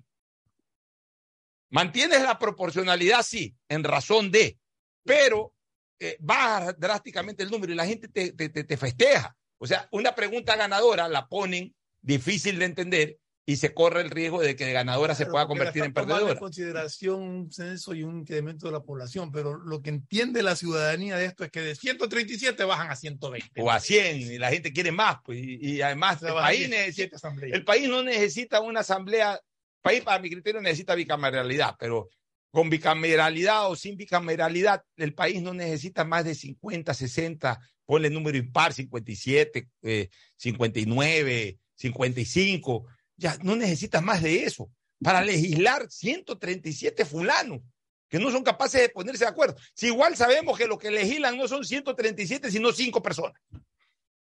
O sea, que me equivoco, ¿no? O sea, lo que legislan son cinco, son Jaime Nebot, Exacto. eh, Son Guillermo cinco- Lazo, Son cinco que no están en asamblea. así es, Guillermo Lazo, Rafael Correa, eh, alguien, ya ni siquiera alguien. Leonidas Isa, Marlon Santi y Marco No, Troya. ni si- escúchame, ni siquiera ellos. Es más, creo que se reduce a tres lo que legislan. Correa, Nebot y Lazo. Y, lo, y, y- y- y ahí el resto son eh, eh, organizaciones sin líderes que andan justamente pescando a río revuelto que ganar. Yo Y te sumo. que andan No, no, relajo. no, no, yo te sumo. Leonidas Isa, los rebeldes de Pachacuti. Marlon Santi, el resto del bloque de ¿Tú crees que Pachacuti y Marco Troya, y Marco No, Troya, los Isa 10 no anexos al tiene Ninguno de esos indígenas armar. Ninguno de esos Y indígenas son mandados a relajo. Tanto que no legislan, es que por eso que están partidos, entonces están dedicados es a la troncha, a buscar la troncha, entonces a negociar, a ver quién da más notarías, quién da... Oye, armar paro, ya están anunciando. Ya, ahora. paro. Si, legislan tres personas en la práctica, oye, si legislan tres personas en la práctica, esas mismas tres personas, en vez de legislar con 137, que legislen con 57. Y por lo menos te ahorras y por lo menos, hermano, tienes menos gente que tratar y menos gente con ínfulas de poder. Vámonos a una pausa y retornamos con el análisis que está bastante interesante. El siguiente es un espacio publicitario apto para todo público. La CNTEP está comprometida con la rentabilidad social y por eso te trae una gran noticia, un acuerdo de pago para quienes tienen deudas vencidas. Este beneficio aplica para personas de la tercera edad y discapacitados. Y esto no es todo. Realice el acuerdo de pago con un abono de tan solo el 5% y recibe hasta 36 meses plazo. Aprovecha esta oportunidad que la CNTEP te ofrece y ponte al día con tus pagos pendientes. Nuestro objetivo es transformar la manera de vivir de los ecuatorianos. Autorización número 72, CNE, elecciones 2023. Prefectura del Guayas, junto a Global Smile, devuelven la sonrisa a cientos de pacientes de escasos recursos que nacen con malformaciones faciales y paladar fisurado a través de cirugías gratuitas en su nueva misión solidaria. Contáctanos al 099-5499-150. Prefectura del Guayas. Autorización número 323, CNE, elecciones 2023. Si ganas en la vida y quieres ganar en el juego, llegó el momento de que te diviertas con los pronósticos deportivos de Bet593.es. Regístrate ahora y recibe un bono de hasta 300 dólares. Bet593.es. Sponsor oficial de la Federación Ecuatoriana de Tenis, con el respaldo de Lotería Nacional. Lo viven ellos, lo juegas tú. Aplican condiciones y restricciones. Ñaña, estoy contenta porque puedo tomar los medicamentos que necesitaba sin costo con el nuevo sistema Medicinas Cerca. ¡Oh, qué bueno, ñañita! Sí, tengo que ir a la cita en una unidad de la Red Pública de Salud para que me den la receta. Voy a una de las farmacias afiliadas y así de fácil me dan las pastillas sin costo. Yo voy a revisar para obtenerlas también. Medicinas Cerca, sin costo. Gobierno del Encuentro. Guillermo Lazo, presidente. Autorización número 319. CNE, elecciones 2023. Pedagogía, diseño, medicina, arquitectura, comercio, turismo, nutrición, literatura, computación, psicología, trabajo social, electricidad, agronomía, animación digital. La verdad es que tenemos tantas carreras que ofrecerte que no nos alcanzan en esta cuña. Ven a la Feria de Estudios de la UCSG y descúbrelas todas. Te esperamos este 5 de agosto, de 8 a 17 horas, en la avenida Carlos Julio Arosemena, kilómetro 1 y medio. Tenemos muchas sorpresas y beneficios para ti. Universidad Católica de Santiago de Guayaquil. Nuevas historias, nuevos líderes. Si un partido de tenis lleva tu emoción al máximo, ahora vívela el doble con los pronósticos deportivos de Bet593. Regístrate ahora en bet593.es y recibe un bono de hasta 300 dólares para que pronostiques resultados de miles de eventos deportivos. Bet593.es, sponsor oficial de la Federación Ecuatoriana de Tenis. 593.es. Lo viven ellos, lo juegas tú. Con el respaldo de Lotería Nacional. Aplican condiciones y Mastercard Pacificar Débito premia tus consumos para vivir la final de la Conmebol Libertadores en una experiencia que no tiene precio. Tus consumos acumulables desde 100 dólares con tu Mastercard Pacificar Débito participan en el sorteo de entradas al partido con el más pequeño de tu familia, que saldrá a la cancha como capitán honorario. Además, participa para disputar la transmisión del partido en un viewing party y gana promocionales para vivir la final en casa. Son más de 50 ganadores. Mastercard, patrocinador oficial de la Conmebol Libertadores. Pacificar, historias que vivir. Banco del Pacífico.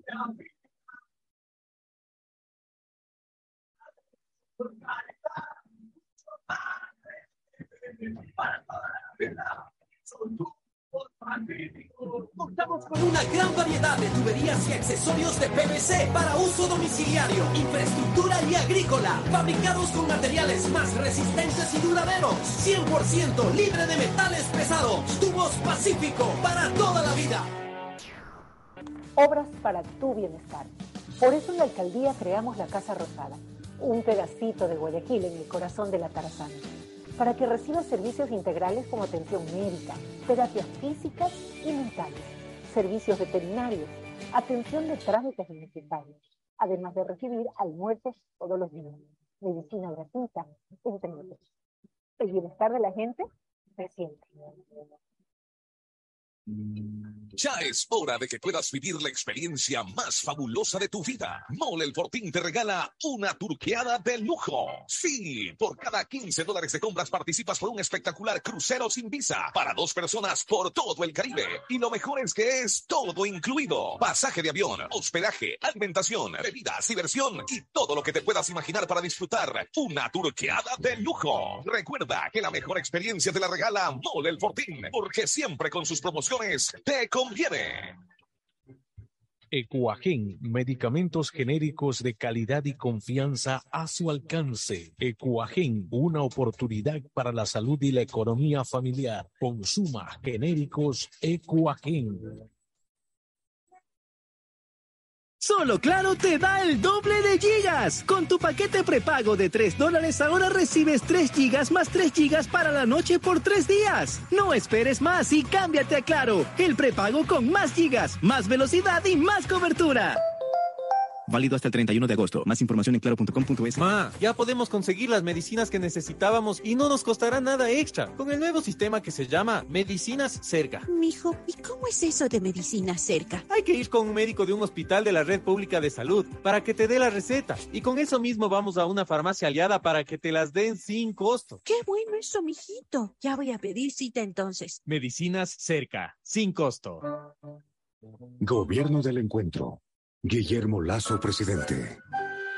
Autorización número 320. CNE Elecciones 2000. Prefectura del Guayas presenta Guayas Festival. Eventos que buscan a través del turismo, música y gastronomía reactivar la economía local. Los esperamos en Milagro, el 17 y 18 de septiembre en el kilómetro 1 junto a la Comisión de Tránsito. Naranjal, sábado 1 y domingo 2 de octubre. Durán, 22 y 23 de octubre. Guayaquil, del 22 al 27 de noviembre en el Centro de Convenciones. En Guayas, la reactivación turística. Va. Prefectura del Guayas. Autorización número 314. CNE Elecciones. La CNTEP tiene como objetivo ser la principal proveedora de telecomunicaciones del país, con la oferta más competitiva del mercado, acceso, conexión, servicios de calidad y visión social. La empresa trabaja para que las y los ecuatorianos tengan acceso a la tecnología y conectividad. La corporación brinda productos que conectan vidas, especialmente de las poblaciones más vulnerables y de los sectores más alejados del país. La estatal devuelve sus recursos en beneficio del Ecuador, que se reinvierten en proyectos para mejorar la condición de vida de los ciudadanos. La CNTEP crece e innova constantemente, ya que está comprometida con la transparencia, eficiencia y sobre todo la rentabilidad social. Trabajamos por mantener los servicios bajo condiciones de calidad que aporten a reducir la brecha digital, al bienestar de las personas y a afrontar los retos que el futuro nos depara. Autorización número 73. CNE Elecciones 2023. Hola, soy Gustavo Alfaro y tengo un mensaje para ti. Escoge tu 5 y calienta, porque Banco Guayaquil, el Banco de la Tri, lo lleva a Qatar. Regístrate en el bancodelatri.com y acumula oportunidades para ganar comprando con tus tarjetas y usando tu app de Banco Guayaquil. Tendremos un ganador con 5 acompañantes. Ya lo sabes, escoge tu 5 y calienta, porque el Banco de la Tri te lleva a Qatar. Banco Guayaquil, el Banco de la Tri, patrocinador oficial de la selección ecuatoriana de fútbol. Hay sonidos que es mejor nunca tener que escuchar. Porque cada motor es diferente. Desde hace 104 años, Lubricantes Cool mantiene la más alta tecnología y calidad en línea de aceites para motores a diésel y gasolina. Está hecho con una fórmula especial para dar excelente protección a todo tipo de motores, evitando el desgaste prematuro de pistones, anillos y árbol de levas, ayudando a mantener limpio el motor y libre de depósitos que se forman por las altas o bajas temperaturas. Dele a su motor lo que se merece. Lubricantes Cool, la más alta tecnología en lubricación. 104 años preservando la vida de su motor. Lubricantes Cool. Cool es más lubricante.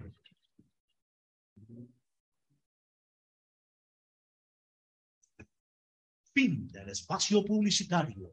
Usted está escuchando un programa de opinión, categoría O, apto para todo público.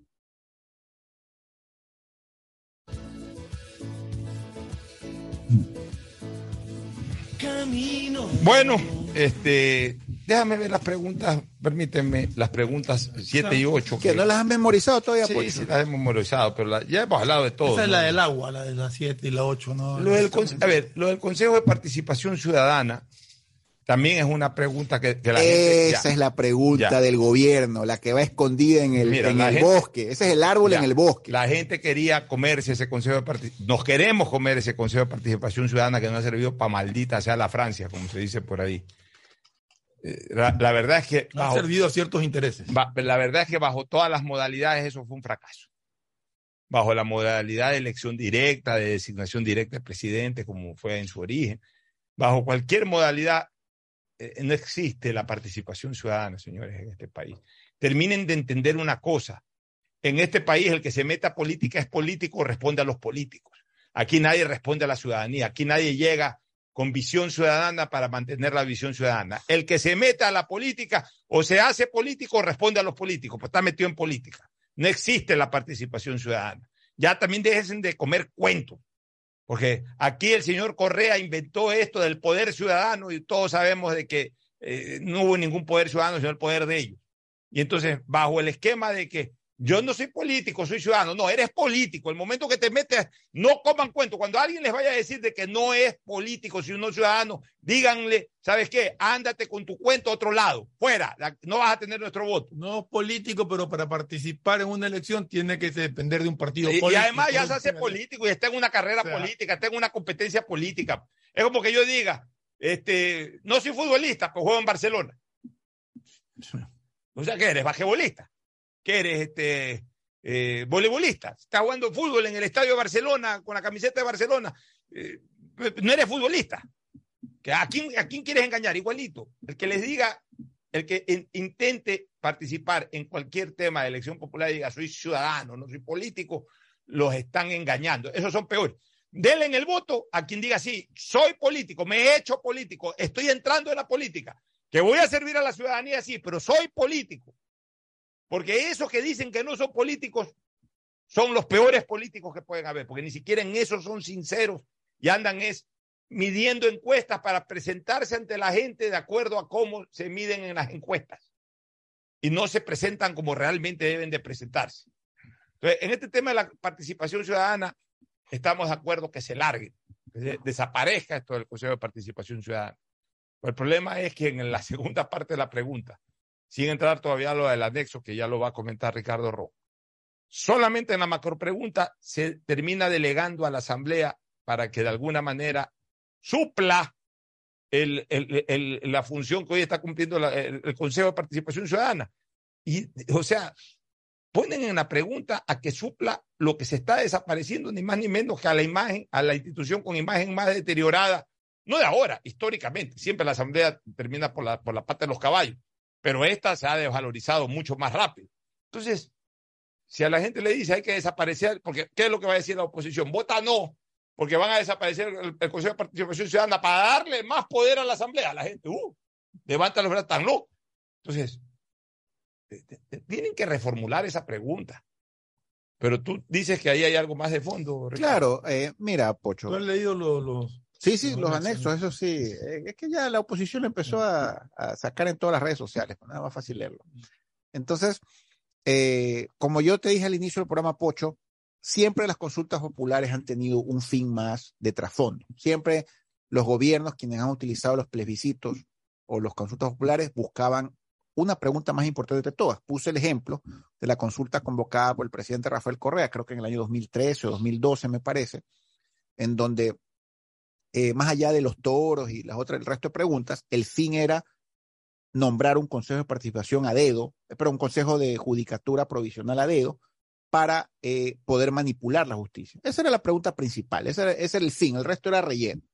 Después vinieron las reformas que Pocho mencionó también al inicio del programa, en donde obviamente la reforma principal, que eran unas reformas que pasaron por, eh, por la Asamblea, no fue una consulta popular, pero era una, un bloque de reformas donde lo principal era desmontar la limitación de los dos periodos constitucionales para gobernar y dejar una reelección indefinida.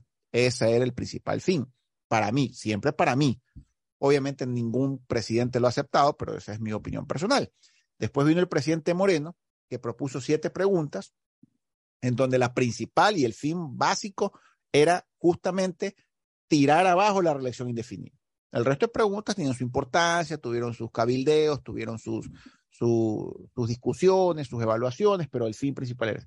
En este consulta popular de aquí, con el debido respeto al señor presidente Lazo, para mí el resto de preguntas tienen su trascendencia, su importancia, su discusión, lo que sea, pero el fin está en el anexo de la pregunta de la desaparición, la restarle facultad al Consejo de Participación, porque si bien es cierto, la pregunta menciona que la Asamblea elija a las autoridades. La, la, pregunta dice restar facultades, facultades, facultades, No dice eliminarlo. No dice eliminarlo porque ya hay un pronunciamiento, un pronunciamiento de la Corte al respecto. respecto correcto. Así es. Entonces, y la pregunta dice que le elija a la Asamblea, pero en el anexo, la Asamblea elige, pero quien propone las ternas es el presidente de la República, para Contralor, para Procurador y para las autoridades de control en general, y fiscal también para control, ¿ya? Y esas ternas las arma el presidente de binomios que le envían ciertas autoridades de control también. Pero el presidente es el que filtra y toma la decisión final para armar la terna final que le envía a la asamblea. Entonces la asamblea no va a tener pues la libertad de elegir de entre sus cabildeos o entre sus amarres o entre sus diálogos, o entre sus conversaciones, una autoridad de control. Ya que es lo que aparentemente la pregunta de entender. La Asamblea va a tener que elegir a las autoridades respectivas bajo las ternas que le envía el presidente de la República.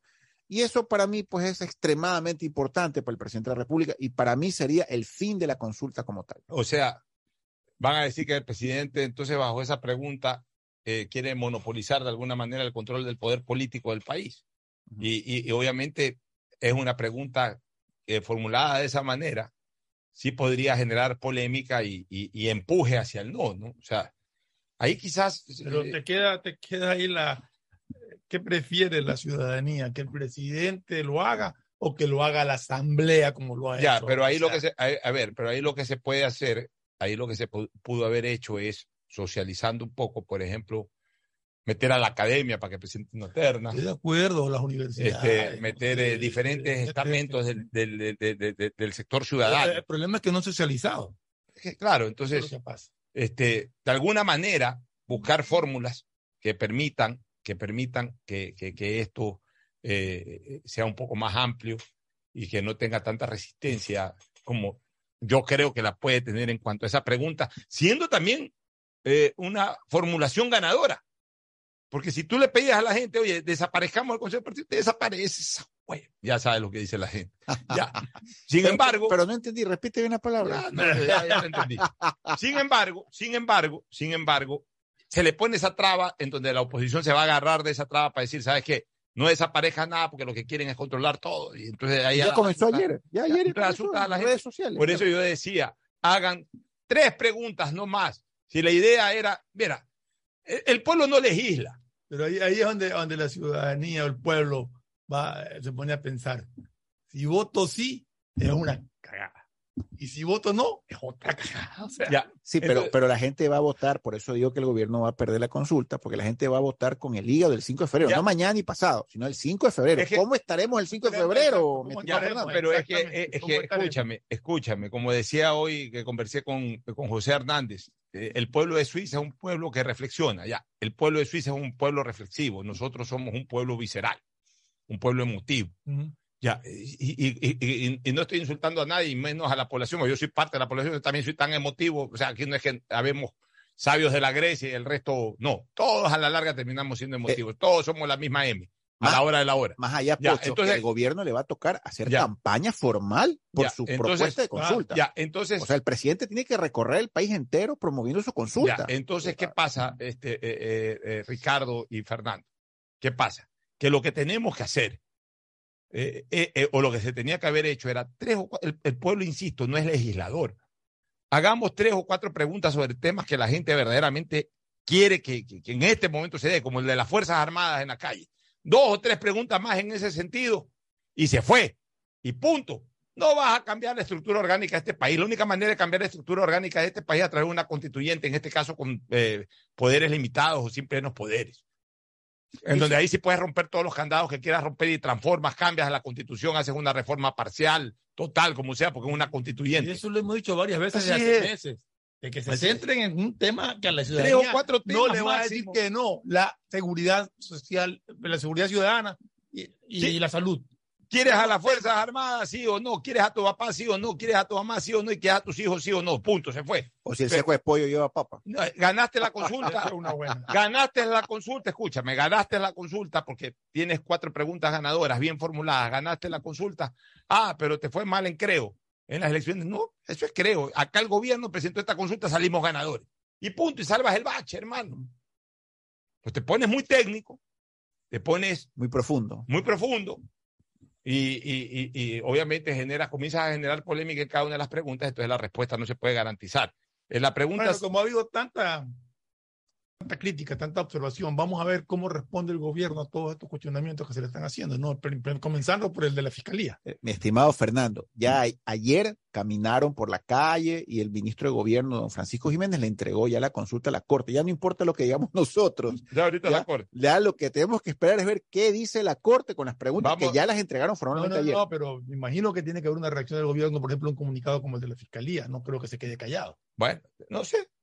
Ahí tienen que armar un equipo, también estamos señalando eso. Ellos tienen que tener una plataforma de opinión. Sí. Si el gobierno no arma una plataforma de opinión para que defienda su consulta, se comen las consultas.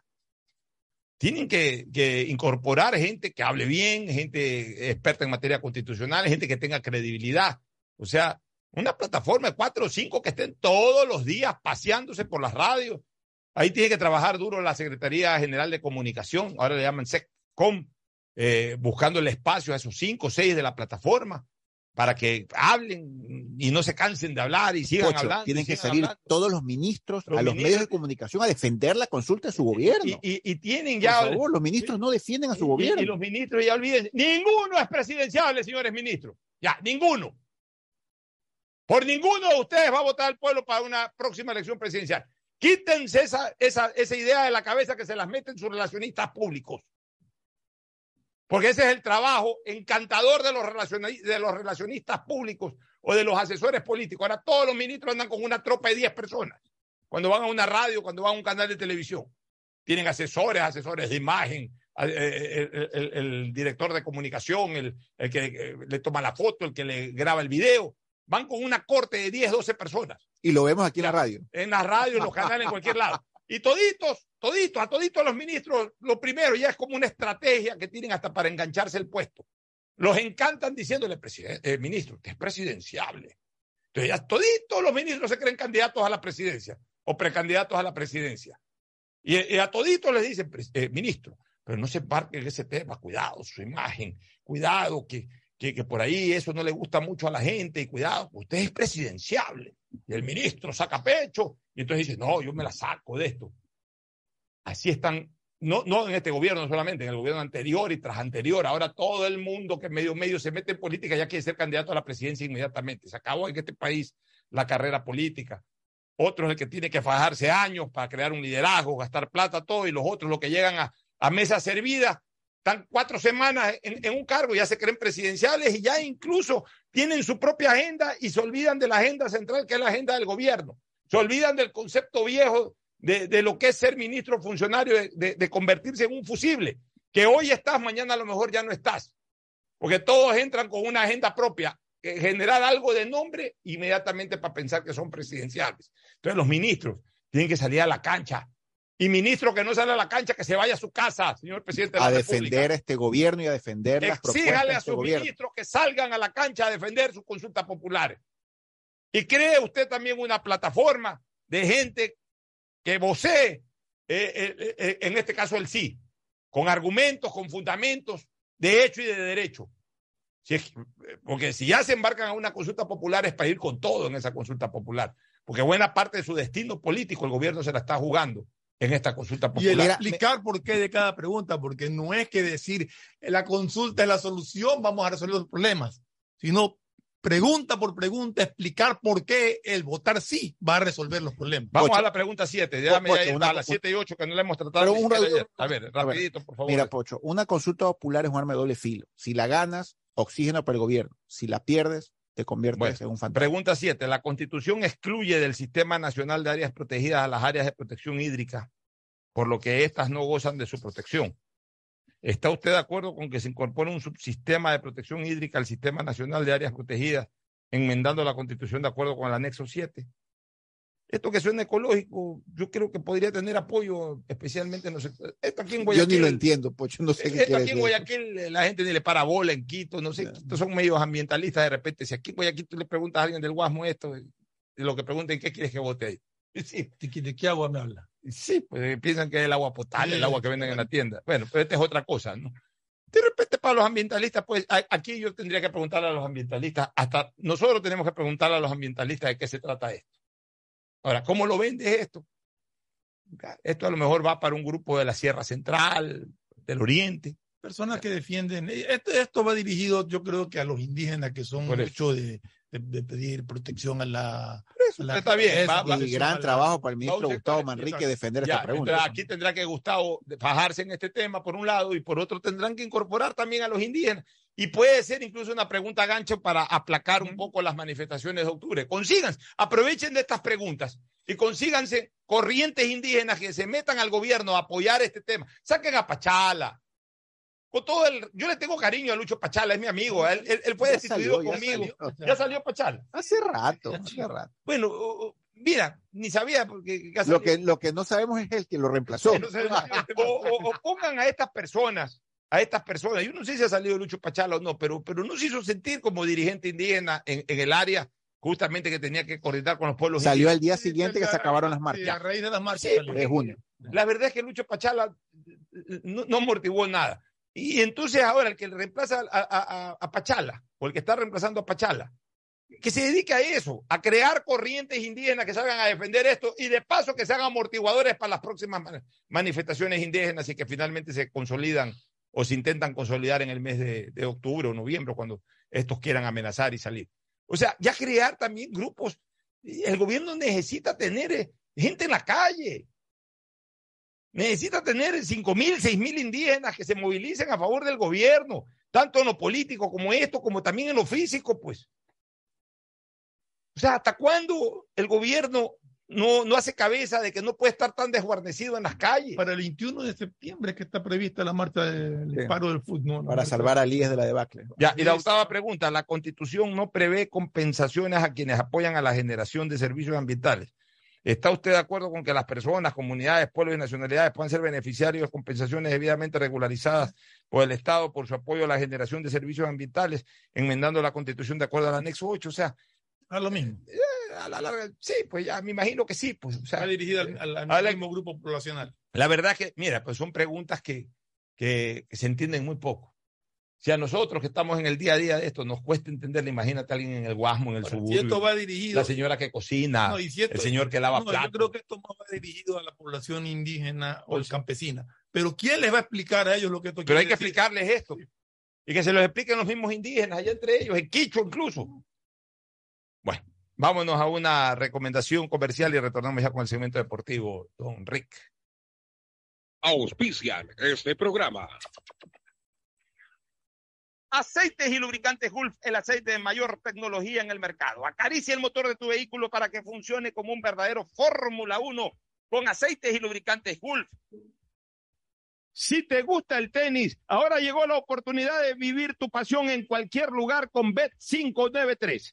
Regístrate en bet593.es y recibe un bono de hasta 300 dólares. Sí, un bono de hasta 300 dólares para que pronostiques resultados cuando quieras. Bet593.es, sponsor oficial de la Federación Ecuatoriana de Tenis y tiene el respaldo de Lotería Nacional. Aplican condiciones y restricciones.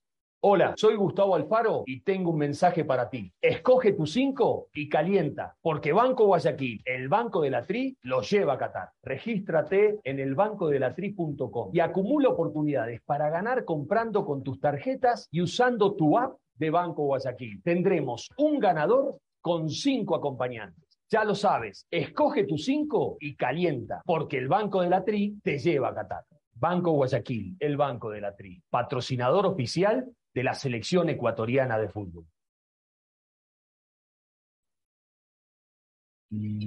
Ya es hora de que puedas vivir la experiencia más fabulosa de tu vida. Mole el Fortín te regala una turqueada de lujo. Sí, por cada 15 dólares de compras participas por un espectacular crucero sin visa para dos personas por todo el Caribe. Y lo mejor es que es todo incluido. Pasaje de avión, hospedaje, alimentación, bebidas, diversión y todo lo que te puedas imaginar para disfrutar una turqueada de lujo. Recuerda que la mejor experiencia te la regala Mole el Fortín, porque siempre con sus promociones te conviene. 150 países al mejor precio con el chip internacional Smart SIM de Smartphone Soluciones. Estamos 24 horas en los aeropuertos de Guayaquil y Quito, pasando migración junto al Duty Free. También en Plaza Quil, local 55, en San Borondón, en la avenida principal de Entre Ríos. Lo importante es que cuando viajes estés conectado, sin esperar conectarte un Wi-Fi. Conéctate directamente con tu chip al teléfono celular que quieras llamar a través del WhatsApp o de manera directa. No lo olvides, Smart SIM de Smartphone Soluciones te espera en el aeropuerto con atención 24 horas al día. Prefectura del Guayas presenta Guayas Festival. Eventos que buscan a través del turismo, música y gastronomía reactivar la economía local. Los esperamos en Milagro, el 17 y 18 de septiembre en el kilómetro 1 junto a la Comisión de Tránsito. Naranjal, sábado 1 y domingo 2 de octubre. Durán, 22 y 23 de octubre. Guayaquil, del 22 al 27 de noviembre en el Centro de Convenciones. En Guayas, la reactivación turística. Va. Prefectura del Guayas. Autorización número 314, CNE, elecciones 2023. Solo Claro te da el doble de gigas. Con tu paquete prepago de 3 dólares ahora recibes 3 gigas más 3 gigas para la noche por 3 días. No esperes más y cámbiate a Claro. El prepago con más gigas, más velocidad y más cobertura. Válido hasta el 31 de agosto. Más información en claro.com.es. Pedagogía, diseño, medicina, arquitectura, comercio, turismo, nutrición, literatura, computación, psicología, trabajo social, electricidad, agronomía, animación digital. La verdad es que tenemos tantas carreras que ofrecerte que no nos alcanzan en esta cuna. Ven a la Feria de Estudios de la UCSG y descúbrelas todas. Te esperamos este 5 de agosto, de 8 a 17 horas, en la avenida Carlos Julio Arosemena, kilómetro 1 y medio. Tenemos muchas sorpresas y beneficios para ti. Universidad Católica de Santiago de Guayaquil. Nuevas historias, nuevos líderes. Ah, ya podemos conseguir las medicinas que necesitábamos y no nos costará nada extra con el nuevo sistema que se llama Medicinas Cerca. Mijo, ¿y cómo es eso de medicina cerca? Hay que ir con un médico de un hospital de la red pública de salud para que te dé la receta. Y con eso mismo vamos a una farmacia aliada para que te las den sin costo. Qué bueno eso, mijito. Ya voy a pedir cita entonces. Medicinas Cerca, sin costo. Gobierno del Encuentro. Guillermo Lazo, presidente. Autorización número 320, CNE, elecciones 2023. Estamos en la hora del pocho. En la hora del pocho presentamos Deportes, Deportes. Muy bien, ya estamos en el segmento deportivo con Tadeo Tinoco y la presencia incomparable e inconfundible de décadas de décadas de Agustín Filomentor Guevara Morillo. Llegando a siglos ya. Muchas gracias, eh, Pochito. Ya no, el hombre, años. el, relator de joven-. Tengo un joven de 42 que me ha escuchado también. Vea. 48, 48. Oiga, Yo tenía 8 años y ya le escuchaba a Agustín Guevara Morillo. Yo cuando yo vine aquí a la cabina pensé digo- que era el hijo de Agustín Guevara digo lo Morillo. mismo, ah, que yo tenía 8 años cuando lo oía. Oiga, Preocupa, Agustín. Agustín Guevara Morillo, el relator de dos siglos. Ya, ahí fue. Ah, buena tarea. El relator de dos siglos. Estamos preparándonos. Ah, lo están llamando ahí los hinchas. Ah, lo están llamando. Los fans. Algunas llamadas por allá que Miraba el celular, pues. Venga, don Tadeo. En la época de Agustín usaba paloma mensajera, mira, ahora usa celular. Porque tenemos para fútbol una cantidad de cosas ahorita, ¿no? En vista de que que el clásico es el Tadeo, único clásico está- del Ecuador. ¿eh? Tadeo ahorita no puede dar, pues está riendo. ¿Cómo están? Buenas tardes. Venimos ahorita de la rueda de prensa que dio Alfaro Moreno con Damián Díaz. ¿Qué dice don Alfaro? El entrenador, Damián Díaz. El Eh, profesor Díaz. le dijeron, incluso le preguntaron Mario Ceballos de aquí a Atalaya, le dice, ya con esto usted se avisora como futuro inmediatamente técnico Barcelona, le dice, ya me está retirando. Y le dice Alfaro Moreno, y se le ríe, pues dice, ¿qué pasó? Pues todavía falta. A ver, Y ante, responde a las pero qué bueno, qué declaraciones. bueno que, escuchen, Sí, qué bueno que se hayan incorporado como entrenadores eh, jugadores que tienen su, su trayectoria, su historia, su gloria en el fútbol. correcto. Díaz en Barcelona y en el fútbol ecuatoriano ya como ecuatoriano, segundo Alejandro Castillo, Antonio Valencia, Edison Méndez, Tim Delgado. Tim Delgado, o sea, gente que, que hizo historia en el fútbol Y hay un ecuatoriano. nombre que le va a quedar loco, que también se incorporó ayer como técnico. ¿Quién se incorporó? Lautaro Chiriboga. Está bien, es su legítimo derecho, estudiado más allá de su No mal no comportamiento nadie. sexual. No. Ese Pero le pega está- a los jugadores. Pero ¿no? este es su legítimo, no, parece no, que es su legítimo no, derecho. También Dalo Bucarán se incorporó como entrenador. ¿Está bien? También Dalo hay muchos. Mira, Dalo, no sé si es que ha dejado ya la- definitivamente la política Dalo, pero Dalo se ha dedicado los últimos, después de que fue candidato a la presidencia de la República el año 2017, Dalo Bucarán se ha dedicado exclusivamente al tema deportivo. Se fue a estudiar a España y entiendo que tiene un masterado de dirigencia deportiva. Correcto. Y ahora, eh, paralelamente, ha estado estudiando esto, ha estado haciendo los cursos correspondientes y acaba de incorpor- incorporarse como entrenador. Es decir, él está licenciado, hablemos así, o sea, tiene licencia no más que licenciado, él está eh, preparado académicamente para ser dirigente y para ser entrenador. Y fue en su momento futbolista O sea, profesional. él puede cuestionar a un entrenador en un Correcto. ahora sí. porque Y él lo ha con hecho cuando conversa conocimiento, con los medios. Con conocimiento. Y, y- y bien por Dalo, porque Dalo, Dalo originalmente fue deportista, él se metió en la política después, pero él originalmente fue deportista. Hubo mucha injusticia con Dalo Bucarán, Sí. mucha injusticia. Yo siempre, eh, eh, incluso en esa época, pues yo cuando he hablado, cuando hablo este tipo de cosas, yo no lo hablo ni con miramientos políticos ni mediáticos. O sea, yo me canso de hablar en contra de lo que la mayoría de gente en un momento determinado puede pensar. A veces enfrento a los hinchas, porque yo estoy para hablar las cosas como las pienso. Y en su momento yo defendía a Dalo Bucarán, hablo de los años 2001, 2001, sí. Lo defendía a Dalo Bucarán porque Dalo, que era un joven en esa época de 18, 19 años, terminó siendo un blanco, terminó siendo perseguido, perseguido deportivamente, un blanco de ataques por el tema político de su padre. O sea, su padre estaba en ese momento en el ojo político del país. Había sido recientemente expresidente de la República, había salido como presidente de la República, era indiscutiblemente uno de los líderes vigentes, a pesar de que no estaba viviendo en el Ecuador, pero el roldosismo, en este caso el PRE y el propio Dalá Bucarán tenía mucha fuerza en esa época. Y, y, por supuesto tenía muchos contradictores.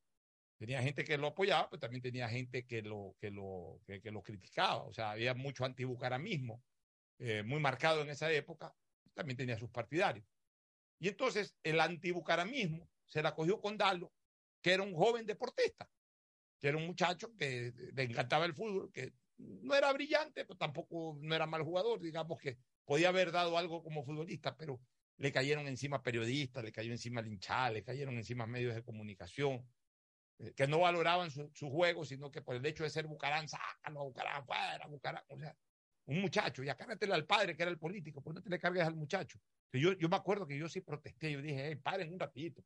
Una cosa es lo político con el padre, otra cosa es eh, este chico que es deportista. En esa época le decía este chico porque era un muchacho de 18 años, yo era un poco mayor, soy un poco mayor que él.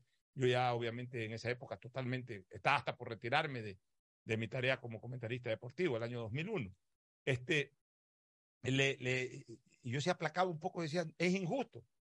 Pero mira, o sea, él después ya dejó el fútbol, eh, ya se metió más a la política, creó un movimiento político, uh -huh. participó, fue asambleísta, fue candidato a la presidencia.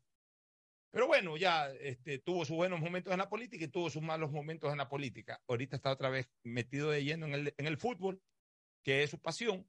Eh, se preparó como dirigente y ahora qué bueno que haya sacado este título de entrenador también. Este, tal vez. Sí, eso era parte de los jugadores que ayer se incorporaron en la casa de la selección. El evento fue presidido por el presidente. Esto fue en Quito. En Quito, sí. O sea, fue Quito Díaz.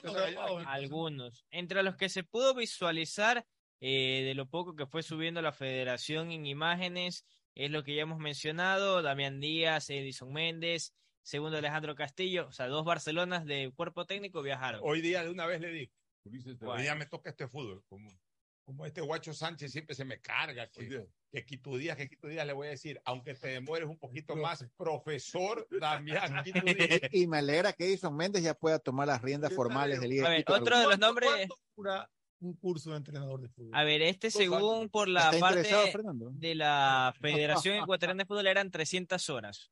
Este son, avalado son, por la Federación. Aproxima, aproximadamente 150 días de dos horas por día. Correcto. A ver, de los jugadores que se pudo visualizar en imágenes, estaba también Damián Lanza, que es preparador de arquero de Búhos hoy en día.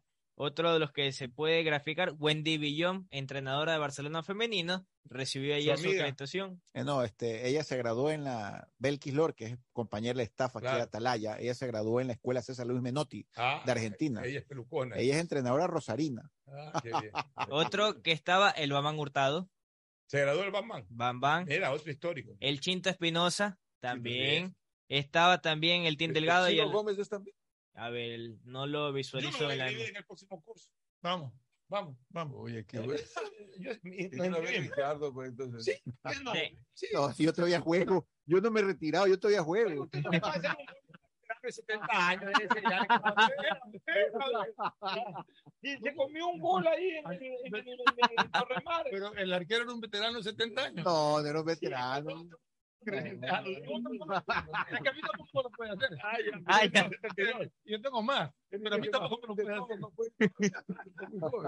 Oiga, pero bueno, en todo caso, la lámpara de quién es mejor que Vinicius Ron. pues, la vez pasada le pregunté, oye, ¿qué eres para Vinicius Carlos Ron? No, ellos, ellos no son jugadores de mi talla.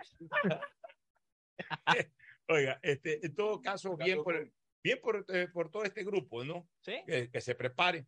Mira, yo creo que 300 horas es un buen tiempo también para, para desarrollar eh, y, y- y formarse. Antes, ¿sabes cómo se formaban los entrenadores? Aquí venía el famoso, debes recordar, el famoso Pepe D'Amico. Claro, ¿Se acuerdan de José D'Amico? Amico, claro. Venía, daba tres, cuatro semanas cursos y ahí salían los entrenadores. Y les O daban sea, algún 150 tip, algún horas, está bien. Además que la mayoría han sido exfutbolistas, que ya, o sea, lo que necesitan saber es otro tipo ya Pero de mucha- preparación. bueno, y mucha gente conocida y otra desconocida, pero que está en el fútbol participa, ¿no? También. No, no, Así que yo creo no que la- el para ser próximo curso voy a averiguar y nos inscribimos con Fernando Flores. Ya, me anoto, me anoto. Me se anota. No, pero vamos a la fecha, porque toda la fecha es interesantísimo este rato que va a pasar. Claro. Roberto Bonafón no se incorporó ahí. No, Porque creo hacer- que Roberto Bonafón está estudiando. Allá no lo visualizo en las imágenes. No, ya le voy a preguntar. Y es fácil de diferenciarlo con, por el, el gorro que a veces usa. Ah, Además, además, yendo ese curso, de repente entendemos a ciertos entrenadores que a veces no los entendemos. ¿no? Correcto. Eso es lo que, no, no, eso es lo que muchos sacaron. El famoso Tele Santana era periodista. Era periodista. Sí, eso, pues, eh, Claro, el o mismo sea, es válido. Alfaro también, periodista y ¿Cuál Alfaro? El director técnico nuestro de la selección. Ah, claro, periodista. Gustavo Alfaro. Periodista. Ah, no sabía. en Argentina, Claro. sí, fue famoso. No, pero fue también de entrenador. No, venía de técnico, jugador, hizo una pausa, se hizo periodista con las cadenas en Colombia y luego volvió Gustavo como director técnico. Exactamente. Entonces, por eso. En cuanto a lo del clásico, Antes de entrar al clásico, déjame ir a la pausa. Ok, para retornar lleno con materia de clásicos las tigres. Ya volvemos. El siguiente es un espacio publicitario apto para todo público. Prefectura del Guayas, junto a Global Smile, devuelven la sonrisa a cientos de pacientes de escasos recursos que nacen con malformaciones faciales y paladar fisurado a través de cirugías gratuitas en su nueva misión solidaria. Contáctanos al 099-5499-150. Prefectura del Guayas. Autorización número 323 CNE, elecciones Pedagogía, 2023. diseño, medicina, arquitectura, comercio, turismo, nutrición, literatura, computación, psicología, trabajo social, electricidad, agronomía, animación digital. La verdad es que tenemos tantas carreras que ofrecerte que no nos alcanzan en esta cumbre. Ven a la Feria de Estudios de la UCSG y descúbrelas todas. Te esperamos este 5 de agosto, de 8 a 17 horas, en la avenida Carlos Julio Arosemena, kilómetro 1 y medio. Tenemos muchas sorpresas y beneficios para ti. Universidad Católica de Santiago de Guayaquil. Nuevas historias, nuevos líderes. Prefectura del Guayas, junto a Global Smile, devuelven la sonrisa a cientos de pacientes de escasos recursos que nacen con malformaciones faciales y paladar fisurado a través de cirugías gratuitas en su nueva misión solidaria. Contáctanos al 099-5499-150. Prefectura del Guayas. Autorización número 323 CNE, elecciones 2023. Si un partido de tenis lleva tu emoción al máximo, ahora vívela el doble con los pronósticos deportivos de Bet593. Regístrate ahora en bet593.es y recibe un bono de hasta 300 dólares para que pronostiques resultados de miles de eventos deportivos. Bet593.es, sponsor oficial de la Federación Ecuatoriana de Tenis. Lo viven ellos, lo juegas tú. Con el respaldo de Lotería Nacional. Aplican condiciones y Mastercard restricciones. Pacificar Débito premia tus consumos para vivir la final de la Comebol Libertadores en una experiencia que no tiene precio. Tus consumos acumulables desde 100 dólares con tu Mastercard Pacificar Débito participan en el sorteo de entradas al partido con el más pequeño de tu familia, que saldrá a la cancha como capitán honorario. Además, participa para disputar la transmisión del partido en un viewing party y gana promocionales para vivir la final en casa. Son más de 50 ganadores. Mastercard, patrocinador oficial de la Conmebol Libertadores. Pacificar, historias que vivir. Banco del Pacífico. Ya es hora de que puedas vivir la experiencia más fabulosa de tu vida. Mole el Fortín te regala una turqueada de lujo. Sí, por cada 15 dólares de compras participas por un espectacular crucero sin visa para dos personas por todo el Caribe. Y lo mejor es que es todo incluido. Pasaje de avión, hospedaje, alimentación, bebidas, diversión y todo lo que te puedas imaginar para disfrutar una turqueada de lujo. Recuerda que la mejor experiencia te la regala Mole el Fortín, porque siempre con sus promociones te conviene. Con sus programas, la empresa pública DACE trabaja por el bienestar de la comunidad. Generación Digital apoya a los jóvenes en su vida académica y profesional con una tablet con teclado Bluetooth, protector y ranura para chip. Maestros ejemplares capacita a los docentes y directivos de la ciudad para que puedan brindar educación de calidad. Las becas de excelencia académica construyen nuevas oportunidades para nuestros estudiantes. El albergue municipal Volver a Soñar brinda esperanza a personas sin hogar que tienen la oportunidad de salir adelante. Estos son algunos de los programas de la empresa pública DACE, que han beneficiado a más de un millón de personas que ahora pueden superarse. Alcaldía de Guayaquil. ¿Cómo medimos el progreso de un país? Podemos empezar midiendo los kilómetros que junto a Electrocables hemos recorrido, en los que hemos construido grandes logros que hoy nos acompañan, iluminando los caminos del desarrollo, dando calidad y seguridad a la energía, que ha llevado a Electrocables a obtener las certificaciones más exigentes. Arrancamos con una convicción y un compromiso. Y hoy Electrocables cumple orgullosamente 40 años haciendo las cosas bien. Paga tus facturas a tiempo y obtén múltiples beneficios con la opción débito automático de Interagua. Puedes registrarte en el portal web www.interagua.com.es o a través de nuestra aplicación de Interagua disponible para iOS y Android. Recibirás el 5% de descuento durante los cuatro primeros meses de afiliación. Y con tus pagos al día participas en el sorteo de 5 tablets mensuales. Recuerda, paga tus facturas a tiempo con la opción débito automático de Interagua. Interagua, siempre contigo. Aplica solo para usuarios residenciales con facturas hasta 100 dólares. Ecuagen, medicamentos genéricos de calidad y confianza a su alcance. Ecuagen, una oportunidad para la salud y la economía familiar. Consuma genéricos Ecuagen. Solo Claro te da el doble de gigas. Con tu paquete prepago de 3 dólares ahora recibes 3 gigas más 3 gigas para la noche por 3 días. No esperes más y cámbiate a Claro. El prepago con más gigas, más velocidad y más cobertura. Válido hasta el 31 de agosto. Más información en claro.com.es. Ma, ya podemos conseguir las medicinas que necesitábamos y no nos costará nada extra con el nuevo sistema que se llama Medicinas Cerca. Mijo, ¿y cómo es eso de medicina cerca? Hay que ir con un médico de un hospital de la red pública de salud para que te dé la receta. Y con eso mismo vamos a una farmacia aliada para que te las den sin costo. Qué bueno eso, mijito. Ya voy a pedir cita entonces. Medicinas Cerca, sin costo. Gobierno del Encuentro.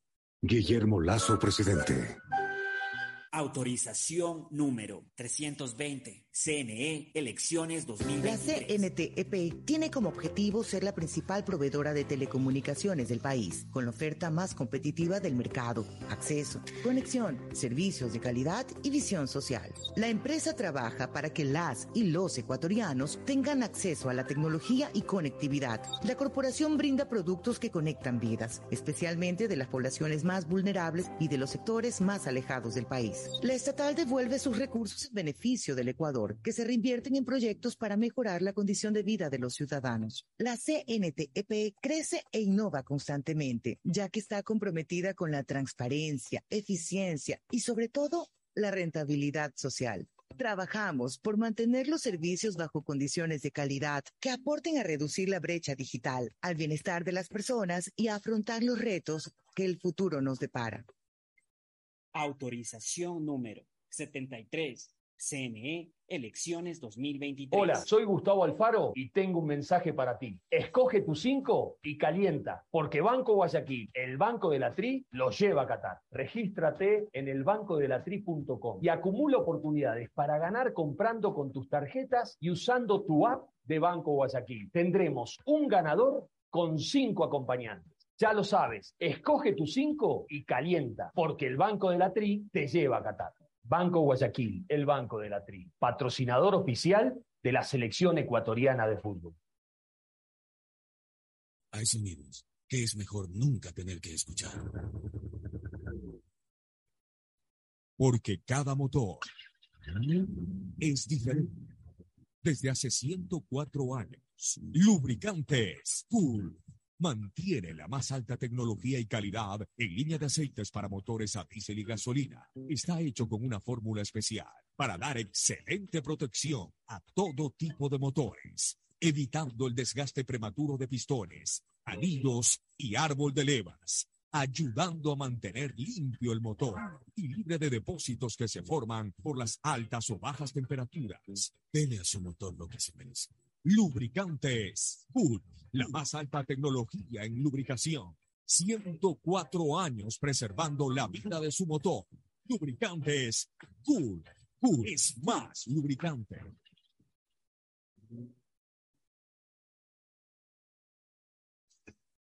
Fin del espacio publicitario. Usted está escuchando un programa de opinión, categoría O, apto para todo público. Muy bien, muy bien. Entramos al segmento deportivo una vez más con el clásico del astillero. Está dos partidos arriba Barcelona también la historia. Ayer estuve revisando. 230, el clásico 231 es el que. Pero creo que está 77-75, no Ajá. recuerdo con exactitud. De victorias de cada equipo. Oye, una joya, una joya, te recomiendo verla. Que la encontró Diego Arco. Chica, es que habemos un grupo, ¿no? Un grupo de, de- de- sí, que nos hemos dedicado a esto. Yo A cuántas historia. cosas no rescaté de, la- de los archivos. Uno tiene que andar rescatando. O sea, yo re- muchas cosas las rescaté de cassettes que estaban debajo de, de, un mueble y de repente abriendo y metiéndolo en la casetera. Me sorprendía de que me daba cuenta de que me encontraba con una joya del pasado. Más o menos en tema de televisión como la arqueología. Hay que hacer cosas y de repente te encuentras ahí con... De los años con- 60. bueno, sí. En, en- en ese sentido, Con tener el VHS ya es como tener un ataúd. en ese sentido, este, eh, eh, Diego Arcos ve que hay una caja que iban a botar, una caja viejísima de, VH de, de- de tres cuartos. tres cuartos. Y ahí están haciendo limpieza en el archivo de Canal 10, no sé. Y mete, mete un cassette. Y eh, estaba grabada una novela. en la algo. máquina todavía. Sí, estaba grabada una novela. en Ahí tienen cassette. todavía una máquina. Se puso a adelantar todo el cassette. Llega al final de la novela y los últimos siete, ocho minutos del cassette habían regrabado la novela sobre un cassette de un clásico del astillero del 77. No. Y entonces pescó los últimos ocho minutos de ese cassette. Hay ocho minutos, un, digamos, una transmisión corrida de ocho minutos, de los 90 minutos que obviamente dura un partido, este, de, de un clásico del 77. Entonces ya lo subió a YouTube. Entonces ya, Ah, me, sí, ya sí me ya me lo he puesto a ver en YouTube. Ve- la- la- la- Las tomas son nítidas, oscuras, con la calidad de cámara de esa época. O sea, vuelves a la época de hace 50 años, como se no, el que quiere ver un partido hace 50 años, como lo veo hoy día, imposible. Pero, pero se ve nítido. Entonces, eh, alineaciones, o sea, porque al final todos los jugadores tocan la pelota. O sea, es, es un compacto de 8 minutos de juego. a todo. En Emelec, ese, ese clásico, a- ayer mientras yo escuchaba a los jugadores y los veía, iba armando la alineación. García en el arco. En la defensa estaba un muchacho Chalá, ¿te acuerdas? En los años 70. Chalá. Chalá, que lo contrataron del Auca. Creo que era Wilson Chalá, que lo contrataron del Auca. Estaba Chalá, Camacho. Blanco, que jugó de central Blanco, ese sí partido, Cachín Blanco. Era volante. Y pues, n- nunca había el marcador izquierdo. Pudo haber sido Memín o pudo haber sido ya Galo Quiñones que aparecía en esa época. En el medio campo estaba mi pana, mi gran amigo Jaime Villasís y, y, y Palillo. El, el otro volante no, no terminé de ver. Después entró el Bocha, pero ya cuando entró el Bocha ya casi que se acabó el video. Y en la delantera estaban Carlos Santiago Rodríguez, Lupo y Miori. En Barcelona. una foto. ¿Ah? Una foto que Bueno. sacaron de este equipo. Ya, en Barcelona, pero estamos hablando del video, en Barcelona estaba Héctor Santos en la portería. En la defensa, el marcador derecho, creo que es Eladio Mideros, tengo que revisar si es Eladio Mideros. Estaba Mesa, Bardales y Peláez por izquierda. Ladio Mideros, el que tuvo problemas, que era colombiano. ¿no? Sí. En el medio campo estaban Perlaza, el Papi Perlaza. Eh, estaba Galo Tenemasa, el Cacho Quiroga. Y adelante, el Coco Ayora, Víctor Epanor y Jorge Lugardo Chica. Mira, el doctor Lugardo Chica. Chica, el doctor Clásico Chica. del, del 77, que lo ha rotulado, Diego lo ha rotulado como, Sí, que lo ha rotulado eh, eh, algo así como imágenes raras del clásico de 1977, algo así lo ha puesto. titular. Pero, pero entren a YouTube y, y disfruten, porque al menos la vieja guardia, pues no le voy a pedir a, a la juventud, a, la- a las nuevas generaciones, hasta se van a aburrir porque son imágenes, Pero, Eso es entretenerse y eh, informarse de lo que antes, lo que usted mismo aquí ha cuestionado. Ya. Cómo se vivía antes, también la camaradería de los Oiga, jugadores a lo actual. bajo locución de eh, Panchito Doyle Peñafiel en los comentarios Alberto Era, Sánchez era. Canal 10. Era Canal, Era Canal 10. Ah, Y te digo una cosa, eh, mira, el ritmo del partido no es que ahora hay mucha más velocidad, pero el ritmo del partido bueno. O sea, eh, yo me, yo, te- yo ahora comparando, he pasado por todas estas generaciones y todas estas épocas, eh, yo digo, bueno, la velocidad ahora es mucho más rápida que la de los años 70, pero ya viendo ese partido del 70, no difiere mucho. O sea, el ritmo de las competencias locales en el fútbol ecuatoriano no ha diferido mucho en relación a, a 50 años atrás. A nivel del fútbol mundial, sí. Hoy ya ustedes ven un fútbol europeo tremendamente rápido. El equipo que tú mencionas. Están todos los Pero no, pero ese, ese es un partido en Quito. Sí, sí, pero está- está- son los mismos jugadores, sino que está, no está este chico Cholá, sino que está Ecuador Figueroa en ese equipo. Ah, o sea, uno En ese partido estaba Camacho, por ejemplo. Estaba Blanco en lugar de eh, eh, Figueroa. el, el blanco. Revisa ese clásico, te vas. No, Estaba el ñato, no hay ninguna tajada de los arqueros, ninguna tajada No, especial. pero pero los ves. está el ñato ahí. O sea, debe ser de las pocas imágenes que se pueden rescatar del ñato, por ejemplo, tapando en Emelec. Este, pero bonito, bonito. O sea, ya me lo he visto dos veces, porque este, mira, incluso yo lo puse en Twitter. Eh, y voy a contar cómo era la anécdota de mi vida en esa época. Este, yo era, pues, obviamente, un fanático del fútbol, eh, pero tampoco yo iba, estamos hablando de 77 a 11 años. Fue justo el año en que me cambié a la nueva Kennedy, es decir, donde ya fui más vecino que nunca del Estadio Modelo. Yo fuiste de la Concordia. me- no, de la Concordia De la pasé Concordia al barrio Orellana. Orellana. Y del barrio Orellana, precisamente el 77, pasé a la nueva Kennedy, a dos cuadras del- de la entrada de maratón que se llama el Estadio Modelo. O sea, el modelo, yo, yo del balcón de mi casa tenía el modelo, pero, pero ahí, al Esa pie es la entrada por la general. por la entrada general. La explanada esa era abierta. O sea, yo, yo vivía prácticamente en la explanada del Estadio Modelo. Entonces, eh, eh, me gustaba mucho ir al estadio, pero eh, a veces ahí aprendí a meterme al portazo. la cancha de fútbol 5 horas, pues ahí, ¿no? En ese sector. No, pues, eh, yo vivía por el sector de la escuela de fútbol. Por eso. Ya, y ahora hay unas canchas de fútbol. una- todo, sí. ya. Entonces, yo en esa época, en esa época, y ya que estamos hablando del clásico, justamente este tema, este, en esa época, ahí aprendí a meterme al portazo. Yo vivía a- a- a- caminando a tres minutos de la, de la entrada por donde se metía. de luz. No, eh, una vez intenté y no pude. Ahí yo en el, en el estadio modelo yo he visto el fútbol. No lo desde todos la los- peor de todo. Desde todos los lados del estadio modelo yo he visto menos de las torres de luz, de la cancha, del borde de la cancha, de la boca del túnel, en tribuna de los niños, en todos lados. Bueno, entonces yo qué es lo que hacía. Eh, a, a los 11 años, 12 años aprendí a meterme al portazo, porque cuando no iba al estadio ya me iba caminando hasta la puerta del portazo. Y ahí a los 15 minutos del segundo tiempo abrían la puerta y me metí al estadio. O sea, te colabas. Era, Portazo. entrábamos 5 mil personas. Se, pues, se llamaba el portazo, todo el mundo está esperando que Había más gente que entraba al portazo que entraba desde el comienzo del partido. Y hacían ese más relajo. con el Lo- portazo eh, los partidos a veces eh, comenzaban, eh, se jugaban con 7, 8 Y mil personas. era chistoso porque tú veías comenzando el segundo tiempo, 10 minutos no mucho. De explosión ahí. De repente empezó a Claro. pa- humana. lo- había partidos que no tenían mucho público, de 7, 8 mil personas, pero ya al minuto 15 del segundo tiempo habían 15 mil personas. Todos estábamos al portazo. Entonces, eh, claro, eh, también. yo, yo, mi papá, mi papá era un hombre que trabajaba, que nos daba ciertas, y bastantes, yo diría, y siempre le agradeceré eso, bastantes comodidades. Yo tampoco yo le podía, y en esa época los padres nos enseñaban a valorar las cosas. Ahora que uno como padre todo le quiere dar a sus hijos a cada rato, ¿no? En esa época, una vez, dos veces máximo al estadio al mes. O sea, los otros, no, o sea, yo tenía que ver cómo me las arreglaba para ir al estadio si quería ir siempre. Entonces, este, cuando casi siempre a los clásicos sí me daba mi papá para ir al estadio. Casi siempre a los clásicos. Yo fui a la mayor parte, a la mayor cantidad de clásicos. Había clásicos que no iba. Porque no me daban para la entrada o simplemente ya no iba al clásico. Entonces, ¿yo qué hacía? En esa época, este, la cuestión era ojalá lo televisen. En esa época no era como ahora que había televisión, todos los partidos, todo- de todos lados. ¿no? En esa época eh, iba a la móvil, no había ni derecho. No sé, me imagino que Canal 10 algo pagaba, pero 10 era, eventualmente. pero era Canal 10 el que transmitía y lo que transmitía era clásicos y liguillas. Ciertos partidos de la liguilla. Teleamazonas ya el 78 completo. No, y no, y- pero no transmitían los partidos de local. Ya, correcto. A los para- Ya, pero, fuera. pero, pero a ver, pero eso a partir del 78 o 79. En el Sí, el 77, simple y llanamente, si iba a la móvil era porque se transmitía el partido. Transmitía el partido. Entonces, ¿yo qué hacía? Chuzo, hoy día, hoy día es el clásico. Chuzo no va al clásico. Ah, no me queda más que escucharlo por radio. Yo qué hacía, me sentaba en el balcón, tenía el estadio ahí al frente y yo escuchaba los gritos de gol, todo, pues escuchaba mi partido por radio. Pero si yo ya sabía que no iba al clásico del astillero, yo decía, estará la unidad móvil. Entonces, por eso que me aprendí siempre ese número de teléfono de Canal 10, que después fue mi, mi, casa laboral, 391800. Ese era el teléfono de Canal 10. Entonces yo cogía ya a las 9, 10 de la mañana, 391800. Aló, sí, aló, Canal 10, sí, Canal 10.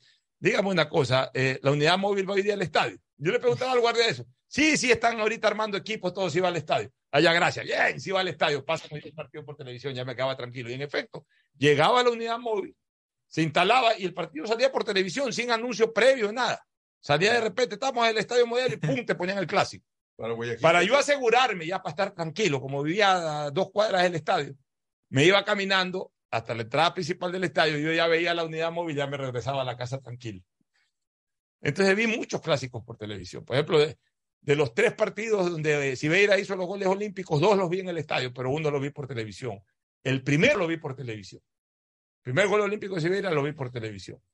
Y lograste después ser buen amigo de Sibeira. Era mi vecino. O sea, es que logré después. En esa época ya era mi amigo porque era mi vecino. Él y Trujillo eran mis vecinos. Pero bueno, historias de los clásicos. Ahí tienes ese partidito cuando quieras verlo. Bueno, y ahora el clásico está full, está todo vendido, tengo entendido. Hoy empezó No, ya el tema de la venta, principalmente para los socios del El cuadro partido en el. Capuel, ¿no? Correcto, Ah, sí se 18 llena, horas. sí Por ejemplo. El, eh, el clásico llena a Capuel. En este ya se socios y propietarios tienen al día hasta el mes de agosto tienen los siguientes valores por la preventa principalmente. Generales 8 dólares, Tribuna General Gómez 12, igual Palco Pío Tufar, Tribuna San Martín 15, Palco General Gómez y adicional de suite 30 dólares. Para el como tema de precios socios. cómodos. Y que También se los puedan precios. Y- acercar. el público en general también. pues, ¿no? Correcto, o sea, el público en general ya pueden irse acercando, van a habilitar boleterías del estadio modelo para que se pueda también fluir por si acaso y todo van operativo inmenso. No, van a no redoblar, barcelonistas. no, Como tiene que van- ser, ¿no? van a redoblar la seguridad, el operativo va a iniciar siquiera 9 de la mañana del mismo día. Que no haya pelea en la avenida Quito. Eso Lo esperemos. importante es que el operativo lo también concentre muchos policías en donde los dueños de suite y gente en sí parquea carros, todo para que a la salida no, no sean víctimas de, no de, ni siquiera de, de los malos hinchas, sino también del- de, la, de la delincuencia común, que sabe que ahí hay 20 mil personas y sí, no faltarán 10, 15 ladrones que vayan a pescar a Río Revuelto. también que iba infantería de marina y la gente respetaba a los marinos también. ahorita no van, ahorita salen, no. desgraciadamente. Por otro Bueno, lado, Pero ya en- está la pregunta para que vaya. novedades, novedades. en- A ver, en el caso ayer de Barcelona, empezó a entrenar en el Estadio Monumental. Hubo la mini conversación entre Leonel Sousa y Fabián Bustos. Ya, pues señor Sousa, Están ¿hasta esperando. Eso explicaba a Bustos el, el día sábado, cuando le dijeron, profe, ¿es verdad lo del comunicado, del informe médico? Me dice, y le contesta, me dice, eso es cierto. Todo lo que se pone es Se- al pie de la letra. Porque ya señor la gente Leonel- empezó Le- a Leonel Sousa se está, se, se está demorando en recuperarse más que un paciente del IES. Sí, ese es el mejor ejemplo. Que hasta un paciente del IES se recupera más rápido, entre comillas, y no lo estoy diciendo en, en plan de burla por si acaso ni nada, sino que eh, la verdad es que el señor Sousa se la ha pasado todo, todo el todo el año. ¿Qué se la Y la intención de Bustos ¿Qué es tenerlo para el próximo fin de semana o si dijo prepararlo y tenerlo ya para las finales. Bustos ya Pero habla ¿Qué de otras finales. novedades hay? Eso principalmente en Barcelona, todo el equipo entrena completo y están enfocados. El 11 sería casi que el mismo. ¿Qué es el mismo? Eh, con Se Borray en el arco y también vo- repetir a los centrales. eh, Sosa con Rodríguez, Velasco y eh, iría Perlaza por izquierda. Ya, no le convence Leonel Quiñones a, No al 100%. Ya, en el medio campo irían Carcelén, con- Cancelén con Piñatares. Piñatares, con Bruno ya Ya, Piñatares. ya aparece Piñatares. Exacto. Jugaría Preciado, Preciado, Díaz, Díaz, Fidel, Fidel y, adelante John Jairo Cifuente. el, Ese el, sería el el once. degollador. Ya, Emelec, novedades en el Emelec. En el cuadro azul entrenan totalmente a la par, no tienen inconvenientes y en las principales novedades que se presentan es de que el que no llega es Alexis Zapata. No llega al clásico. No llegaría al clásico. Mencionó el doctor sí. Celio Romero ayer en Qué conversación pena me da. con sí eh, los medios de comunicación, que está en pinzas, podría sobre las últimas, pero que no lo quieren arriesgar. Partido Oye, difícil pronóstico. El partido de. Melec con Aucas, estaba yo atento porque los hinchas de Melec se quejan mucho de, de que Mejía es tarjeta amarilla por partido. Y el partido contra Aucas no le sacaron a María. Se Ojo. cuidó mucho por el clásico. Porque tenía cuatro. Sí, tenía Porque cuatro. tenía cuatro. Mejía. Marlon Mejía, Mejía. que estaría siendo observado el fin de semana por un equipo extranjero y podría ser su última temporada, según manifiesta en el cuadro azul, Ya. Marlon Mejía. Debutantes en los clásicos del astillero. Si Fuentes debuta, el Diablo García debuta. Debuta. ¿Quién más debuta por ahí en clásicos del astillero? Creo que ellos. Este Fidel ya, ya, ya. Fidel, Sosa con las dos camisetas. Sí. Eh, Pero hay dos debuts, de dos ofensivos. Dos- Si Fuentes fue el lado de Barcelona y Ah, Chalá por el, Chalá, en el caso de ser juega. titular, eh, Chalá por el caso de Melec Chalá cuando se incorporó. esta temporada. No, sí, pero debe haber jugado el primer clásico. A ver, que ya le corroboro. Ya, pues seguro, seguro es el diablo Sí, que se y- y John Jairo. Esos son, y esos son además los trascendentes, yo diría. Los, los- hoy, hoy hoy, posiblemente los principales delanteros de ambos equipos son debutantes en el Clásico de las Tierras. Nos vamos a una última recomendación y luego al cierre. Auspician este programa.